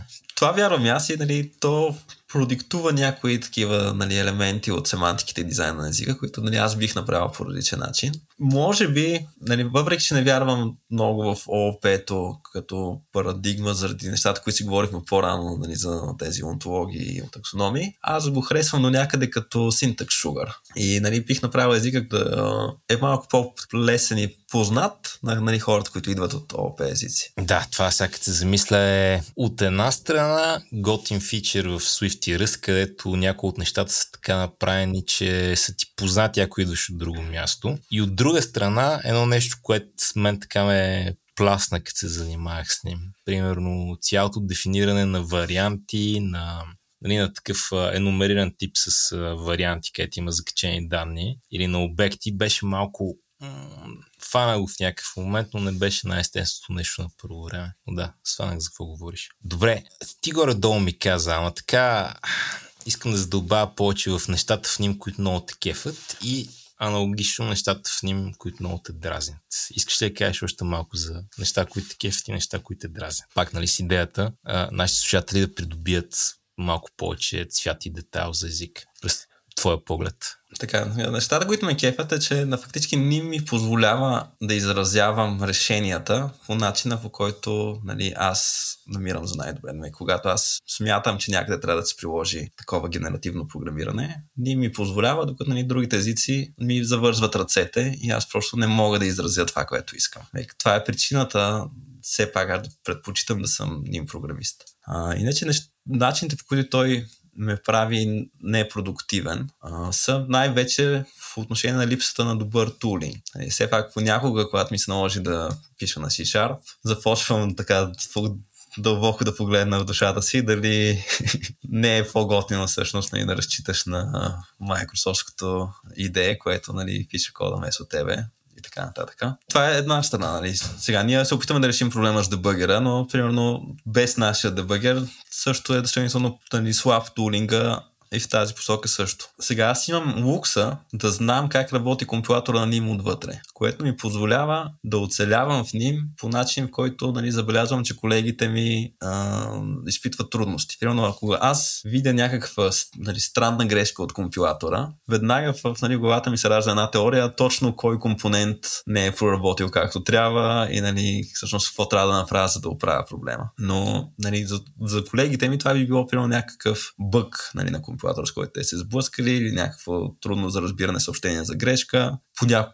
Фактически това може да се каже за ним компилатора, че шансът ти да се сблъска с бък на компилатора е многократно по-голям от който и да е друг език, с който сте свикнали. Нали, ако ползвате като повече програмисти мейнстрим езици. И са, примерно, когато ти пишеш на C++, просто пренебрегваш почти хипотезата, че може да има бък на компилатора. Нали така. Сега то малко, аз като кажа бък на компилатора, това звучи страшно. Все едно нали, компилатор ще генерира някакъв грешен код за това, което съм написал. Това, за, слава богу, не се случва почти никога на практика, но по-скоро говорим за неща, които са описани в документацията. Нали, и ти чак комбинираш примерно някои от различните свойства на езика по начин, който изглежда логично, че трябва да работи, но ним компилатор ти казва не, Нали, не мога да го компилирам. Нали, тук не разбирам някакъв тип, който е подаден. Какъв е? Нали, според теб би трябвало да работи, но то просто ти дава някаква грешка при компилиране. А, и много от тези неща могат да се... Аз нали, би класифицирал като бъгове и просто трябва да минат едни... Нали... Ним просто има нужда от по-голям екип Нали, може би това е разликата между него и другите езици. От нали, една армия от разработчици, които с така солидно търпение просто да изчистят всички тези малки бъгове тук и там. Я кажи сега, ако някой ни слуша и е, уф, много ми се занимава с програмиране, имам свободно време, това звучи интересно, искам да вляза в него и стана част от тази армия какво трябва да направи? Ами според мен хората имат една такава представа, че това е някаква черна магия, нали, нещо много достъпно и всъщност въобще не е така. Нали. Всъщност един компилатор е според мен доста лесна за така проумяване програма. Нали, първо, че вътрешните понятия, с които работи компилатора, съответстват много добре на понятията, които един програмист има в главата си, когато той разсъждава за съответният език за програмиране. На теб ще се стори познато, нали, когато вътре в компилатора, как компилатора представя синтаксиса или типовете и така нататък. Всичко това ще са понятия, с които ти вече имаш едно нормално, добро разбиране от това, че нали, знае семантиката на езика ти. А, отделно компилаторът е детерминистична програма, което я прави тривиална за тестване. А, нали, можеш да имаш един огромен тест суит, който нали, да ти е като safety net, когато се опитваш да правиш някакви реформи и нали, той ще знаеш, че той ще хване. Нали, почти винаги, дори най-малката проблем в логиката, който вкараш, някъде ще бъде фанат в тест суита ти. И отделно, нали, самият факт, че кода се изпълнява почти по един и същи начин всеки път, демек може да репродуцира всеки проблем лесно, прави за мен лично програмирането по-просто. Примерно, когато аз от ден днешен казвам, че най-трудното нещо, по което съм работил, беше в първата фирма, където ни правихме игра. Тя е такова масив или мултиплеер онлайн гейм, където трябваше да може човекът, да се, както се разхожда света, да прескочи от един сървър на друг, но без да разбере. Нали, ти пресичаш границата между, на контрол на двата сървъра и трябва твоето физично състояние да бъде първо нали, изкомуникирано на другия сървър и естествено преднесено, на, нали, продължено на другия сървър, без тотално нали, ти да разбереш за това като потребител. И това беше един, един много, много, много сложен проблем за из, изчистване от бъгове. който, примерно, ако имах моя, нашия да в момента, може би ще да е малко по-лесен, защото не щях да правя записи на гличовете и след това да проследявам какво точно се е случило. Но за мен лично програмирането, нали, дебъгването на, на компилатора е по-просто. Сега то според мен е много по-интересно и забавно, защото в голяма част от програмирането аз лично чувствам, че все едно просто примерно правя съм водопроводчик. Нали, взимам тук едни данни, свързвам ги с тази тръба, сгубявам. Няма нещо, което да, да ме изненада. Нали, просто трябва да сгубя всичките вход входове, изходи, изходи по правилния начин и тук там е да оправя някакви малки проблеми в логове, в логиката и система да тръгва. При компилаторите е готино, че обикновено ти имаш някаква хипотеза как ще решиш проблема, обаче тази хипотеза след това се сблъсква с реалния свят и се оказва, че е била грешна. Нека има много повече такова, нали, челенджинг е да измисли всъщност, нали, какво, как ти трябва да се намесиш в системата, така че да се постигне ефекта, който искаш. Нали, да не се породят проблеми в пет други аспекта на езика за програмиране. И примерно това на мен ми допада. Така аз наистина ми е кеф, като почна да имплементирам нещо, нали, да спирам и да се чудя, окей, нали, това ли е най-добрият начин. Има го облъскване до някъде, но то е, е готино по-скоро. Аз го оценявам. Иначе, примерно ти може да ме питаш, окей, нали, ти, аз съм начинаещ, откъде да започна въобще, нали, има ли някоя книга, която да прочита? Не, не, не, дори не съм начинаеш. Прямо представи, че съм студент в ЕМИ, който ходи и там изкарва всичките курсове по компилатори и да. Не, аз ще да кажа едно друго нещо, което е интересно, поне за мене, че има много книги за създаването на компилатори. Значи, при нас бих казал първо, че книгите за типови системи за мен са най-интересната част. Нали, бих посъветвал си читателите да четат такъв тип книги. Но ако те четат книги за компилатори, един проблем е, че те те научат за една архитектура, която не е най-добрата съвременна архитектура за правене на компилатори. И нали, в тази стара класическа архитектура, нали, компилатор има няколко такива, той е като един пайплайн, различни фази, през които минава, се трансформира програмата ти, докато стигна от нали, текста, който ти си въвел, до крайният машинен код. Нали, първо има Lexer, който разделя source кода на съставни се едно думички, нали, които са примерно номерирани. Да кажем, включват дума if, получава някакво число, включват дума for, друго число. Нали, идентификаторите са числото за идентификатор плюс нали, самият, самото име на идентификатора и така нататък. И демек това получава се този стрим от такива токени, които след това има един парсър, който ги преобразува до дърво и не получава едно синтактично дърво, в което примерно още няма информация за типовете. Нали, може да имаш грешка при самото парсване, ако ти не си спазваш синтаксиса, но примерно ако си спазваш синтаксиса, сега имаме синтактично дърво, то ще мине през една стъпка на семантичен анализ, нали, която ще провери дали примерно всеки идентификатор ще бъде резолвното някакъв конкретно символ. Нали, примерно се погледне има ли по-ранна дефиниция, примерно на друга променлива или функция с това име и нали, системата ще навържи всички тези нали, понятия понятия едно към друго. Някои от тях примерно, идват и от други модули, нали, те са импортирани и така нататък. Получаваш една завършена репрезентация какво ти всъщност си написал нали, в рамките на семантиката на езика. И вече тази репрезентация след това се преобразува с допълнителни пасове до изпълним крайен код. Сега, защо казвам, че този модел е нали, устарял и не е съвсем адекватен за модерния свят? Защото в модерният свят ние нямаме, не, не е неинтересно само да компилираме кода. Нали, от текст да създадем програма. Много по-интересно е да може, примерно в средата ни за програмиране, да получаваме много бърза обратна връзка. Примерно, докато пишем кода, да се хайлайват грешките. Нали, вписваме някъде точка, средата ни дава предложение, какви функции да из, из, извикаме и така нататък, и така нататък, и така нататък. И демек, всъщност, модерният подход, компилаторът не е просто нещо, което пускам върху текста, то е нещо като сървър трябва да бъде, с което моята среда си взаимодейства непрекъснато. И то трябва да може да се фокусира върху кода, който пиша. Демек, много бързо да анализира този код, който аз да пиша в момента, пренебрегвайки до някъде нали, цялата останала програма. Той не е точно правилно да кажа пренебрегвайки, но тя трябва да може по някакъв начин да бъде кеширана до нещо, което не е нужно да се анализира непрекъснато, нали, отново, за целите на, съда, на даване на такъв много бърз фидбек. И всъщност няма книга, поне аз не съм виждал, която добре да описва нали, този модерен дизайн. Най-доброто, което може да направи читателя, да отиде, да кажем, в GitHub репозиторито на TypeScript или на C-Sharp и да погледне дизайн документите, които нали, тези екипи са произвели и описват нали, архитектурата на Roslyn компилатор или на TypeScript компилатора. Тук ми даш много добър сегуей към следващото нещо, което сега те питам. Разказа колко са важни в модерните такива системи инструментите, с което аз също съм супер съгласен. Ти какви инструменти ползваш за да пишеш ним? И въобще как са инструментите а, на ним? В днешно време? Как му е LSP-то и така нататък? Ами аз нали споменах, че това е всъщност една от по-слабите му страни. Аз сега нали, съм се научил да оцелявам като Vim потребител, което може да се каже, че нали, моята способност да оцелявам с по-примитивни инструменти започна дори в C++ кариерата ми. Нали, споменах Chromium Codebase. Значи, Chromium Codebase беше такъв, че нямаше нали, IDE, което да може да се справи с този проект. Нали, ако в Visual Studio трябваше да си изключваш IntelliSense, за да може нали, то да работи достатъчно респонсив. И съответно, нали, начинът ти да си продуктивен в тази среда е да се върнеш към малко такива по-старовремски тулове, като примерно tax файлове, нали, навигиране по tag, грефваш проекта вместо на Find References такъв тип. И нали, редактори като Vim и Max, те може да се каже, че са доста съвършенствани от край време за този тип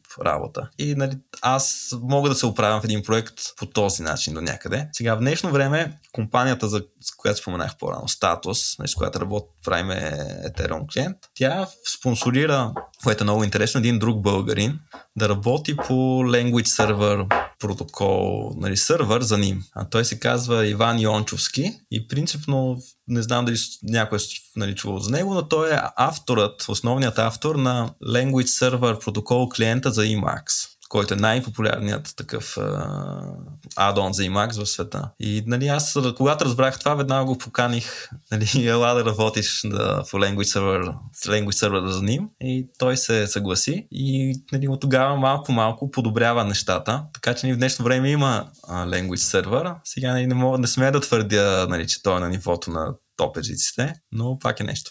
Въжи, аз а, си играх с Language сервера и си играх с а, него в а, NeoVim и си играх с него в VS Code. И VS Code работеше по-добре, макар че не можах да стигна точно от дъното на проблема, а, но в NeoVim доста често ми забиваше. Тук искам малко задълбая, като кажа, че си се научил да оцеляваш като Vim потребител, Vim или NeoVim? В днешно време NeoVim, но... А, слушателите могат да ти намерят конфигурацията в GitHub или не си от тези хора? Аз я държа в GitHub, но не я държа публична, понеже ми е малко трудно да различавам нали, private частта от конфигурацията, да кажем SSH, ключове и подобни неща от по-публичната. Дали имена на хостове и така нататък. Ясно, но ако има едно-две неща, които би препоръчал на нашите Vim слушатели да ползват или да пробват, или съвет, който искаш да споделиш към тях или нещо. Ами аз самият а, имам Vim плагин за ним, който не е мейнтейнван, за съжаление, много добре. Нали, на времето той беше най-популярният плагин, но с времето се появиха нали, други разработчици, които предоставиха альтернативи, които може би са нали, по-добре мейнтеймани от моя. А, аз планирам всъщност скоро време да се опитам да направя, да кажем, нещо от, именно по този проблем, който ти спомена. Нали, така да language server, сервера да е интегриран малко по-добре с моя плагин, но още не ми остава време за това. Вижи,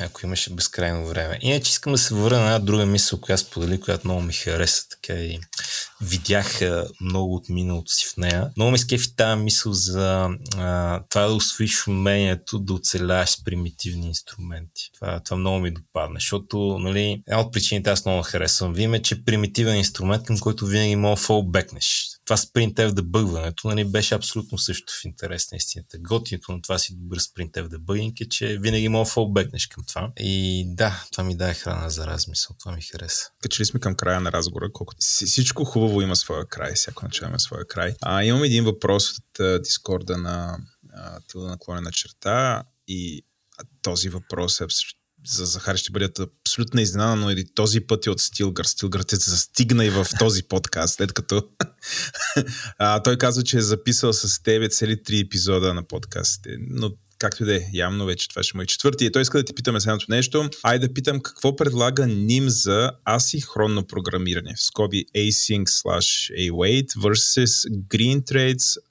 threads versus promises versus slash task slash, slash features. Не, че не мога да го галирам, ама все пак. Разбрали въпрос или пак да го прочета? Да, да, разбирам.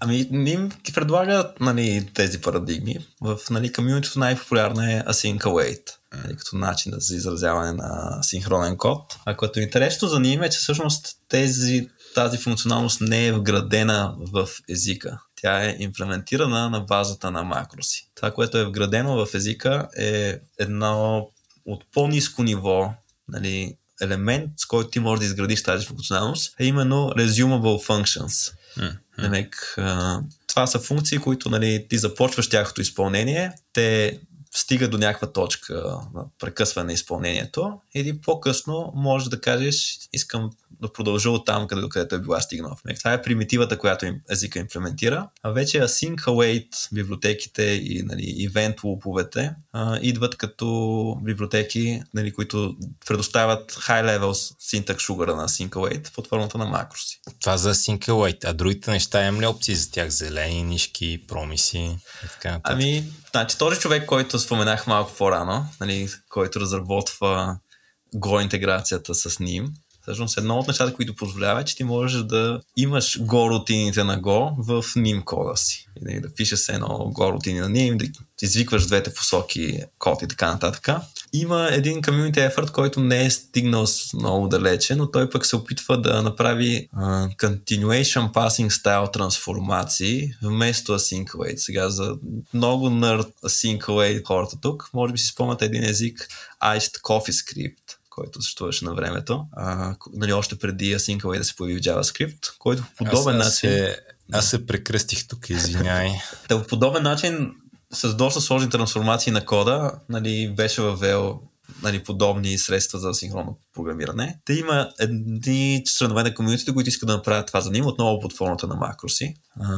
Можеш да, по, понеже всичко, което е възможно в C++, по дефиниция е възможно, и нали, C и C++ по дефиниция е възможно в ним, съответно можеш да нали, разчиташ неща като Fibers от операционната система или някакви библиотеки, които се опитват на C да дефинират корутини и нали, Green Stack, както Stack и такъв тип а, идеи, но мисля, че ни, ни, по-честно е да се каже, че няма някакъв нали, подход, който е, има така достатъчно голям тракшн. Нали, по-голяма част от комьюнитито да ползва Async. Добре, разбрахте. Хубаво, това бяха въпросите от Дискорд. не виждам някой да е питал, но доколкото знам, вие си търсите хора. Искаш да кажеш две-три приказки за това? Ами да, всъщност аз, нали, както споменах по-рано, за мен основната страст е разработката на езици за програмиране и инструменти за разработка. И в момента нали, търся хора за екипът, по който работиме по нашия дебъгер.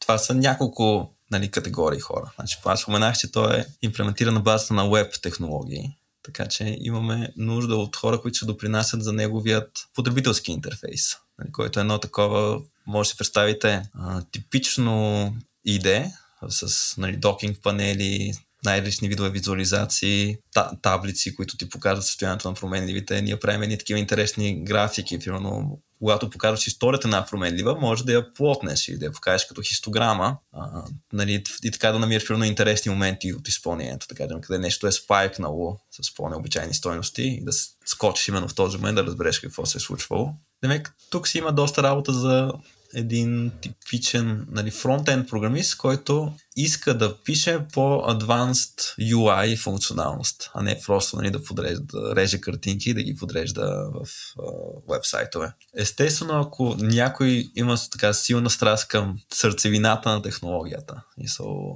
иска да, да знае как един дебъгър работи на ниско ниво, нали, какви са тези магии, които правим, за да е възможно цялата функционалност. Нашата фирма предлага едно дългосрочно развитие на хора с такава страст. Аз не знам, че в момента не знам за други фирми в България, които могат да предложат нещо подобно. Така че аз много би се радвал да говоря с всеки, който този тип неща са му интересни. Много имаме нужда от technical writer в момента, което според мен е доста такава челенджинг позиция, защото ти трябва да разбираш тематиката на нашия софтуер, за да можеш да дадеш добър принос. И понеже тематиката е това е инструмент за програмисти, един вид от тебе се изисква ти да имаш добри познания в програмирането. Но тогава въпрос е защо искаш да си technical writer, нали, след като индустрията ти предлага толкова добри възможности като програмист. И за мен възможен отговор тук е, че ти има страст към това нещо. Просто нали, харесва ти да комуникира с хората, да правиш добро съдържание и така нататък. Аз тази позиция съм дефинирал малко широко и целта е ти може, може би да се каже да е нещо като евангелист на това, което правим. Нали, защото в крайна сметка ние създаваме някои иновации, които ще бъдат непознати за много от потребителите. Нали, те не са виждали дебъгер, който има този тип функционалности преди и ние трябва да намерим добрият начин да обясним това нещо по лесно разбираем начин и по-скоро да го покажем, може би в видео, в скринкасти и такъв тип. Нали, трябва ни човек, който ще може да изготви такъв тип съдържание. Също нашата фирма сме големи фенове на а, една така, може би по отново технология за early adopteri, може би това е тенденция при нас. Пакетният менеджер Nix и въобще Nix като операционна система. Дори за хората, които не са го чували това нещо, то ти позволява да изразиш всичко в, да кажем, е, на цяла една компютърна система под формата на код. Демек, това може да е примерно един сървър с какъв софтуер е инсталиран на него, нали, какви сервиси са пуснати и така нататък. Но може също така да бъде твоята development среда, нали, с всички инструменти, които ползваш, конкретните версии на всяка библиотека, която участва в билда ти и така нататък. Демек, това е нещо като се едно да имаш log файл, нали, който заключва абсолютно всички депенденсита, нали, абсолютно цялата среда и да, я пинва до конкретна версия на всичко. И понеже да можеш да имаш такава система, реално декларативните езици според мен не могат да бъдат толкова богати. Реално това се описва с един език за програмиране, функционален, който нали, Nix е, е дефинирал. И този език може би има малко стръмен learning curve, което се дава проблеми за това ние да намираме хора, които могат да нали, са готов, идват подготвени да допринасят към DevOps работата ни. Така че ако има някой, който е фен на Nix и на него пък му липсва това, че не мога да го приложи в работата си, да дойде да работи за нас. Ние сме фенове. Добре, благодаря ти. Мисля, че така покрихме всичко, което имаме да кажем. Вау, ти сеш ли се за нещо? Не, мисля, че беше изключително изчерпателен разговор. Добре, както може би знаеш или първо ще разбереш заключителните думи в нашия подкаст на госта, така че Захарей, какво би искал да кажеш на нашите слушатели преди да им кажем чао? Еми, призовавам всички да, да дадат шанс на ним, да го опитат, да го разгледат. Примерно едно интересно нещо за ним е, че той или създава хора, които така бързо се опарват от, да кажем, нали, все още имачуър състоянието на екосистемата или die hard фенове. Примерно всяка тема в Hacker News за ним. Пред, нали, предизвиквам ви да намерите тема, в която ще видите негативни коментари. Винаги е аз ползвам ним от еди кога си и не мога да бъда по-щастлив и така нататък и така нататък. Добре, благодаря ти много и благодаря, че ни слушахте. Приятно на всички. Нови срещи. И аз благодаря. Благодаря и аз. Благодаря ви, че останахте до края с нас. Тила наклонена черта е част от мрежата на Говори Интернет. Водещи бяхме аз, Владо и Стефан. Процент епизода беше Стефан Кънев, аудиоредактор и монтаж направи Антон Велев, музиката и корицата ни са от Тунко, а дизайнът ни от Иван Кинев. Ако искате ли да дадете обратна връзка, разбира се, разбира се, в бележките на шоуто има връзка към формуляра ни за обратна връзка, а също така най-добрият начин е да отидете в нашия Discord сервер, където има специален канал, посветен на този подкаст и там може да ни дадете някакви обратни връзки, впечатления, съвети, акъли или въобще каквото искате. Дискорд серверът ни се казва Тилда наклонена черта. Ако искате да споделите любовта, идете ни напишете едно ревю в iTunes, рейтнете ни в Spotify или се абонирайте за нас там, къде си получавате подкастите. Това най-често е Spotify, iTunes или каквато и да е друга програма за слушане на подкасти. Ако искате да ни подкрепите, то идете в магазина на Говори Интернет. Той е на адрес shop www.govori-internet.com и там може да си купите някои от нашите тениски или въобще всякакъв мерчендайз от мрежата на Говори Интернет. Ако този подкаст не ви беше достатъчен, слушайте старите ми епизоди или пък ако сте ги слушали вече, имаме една камара други подкасти, например подкастът Майка говори интернет, подкастът Транзистор, в който си говорим за джаджи, Дропи Чили, в който си говорим за храна, Първите говорят, в който си говорим за инвестиции, естествен интелект, който си говорим за подобряване на качеството на живота и психология, говори артиста, който си говорим за съвременно изкуство и Ден, нашият всекидневен подкаст, който е новинарски. Благодаря ви, че останахте до тук. До нови срещи!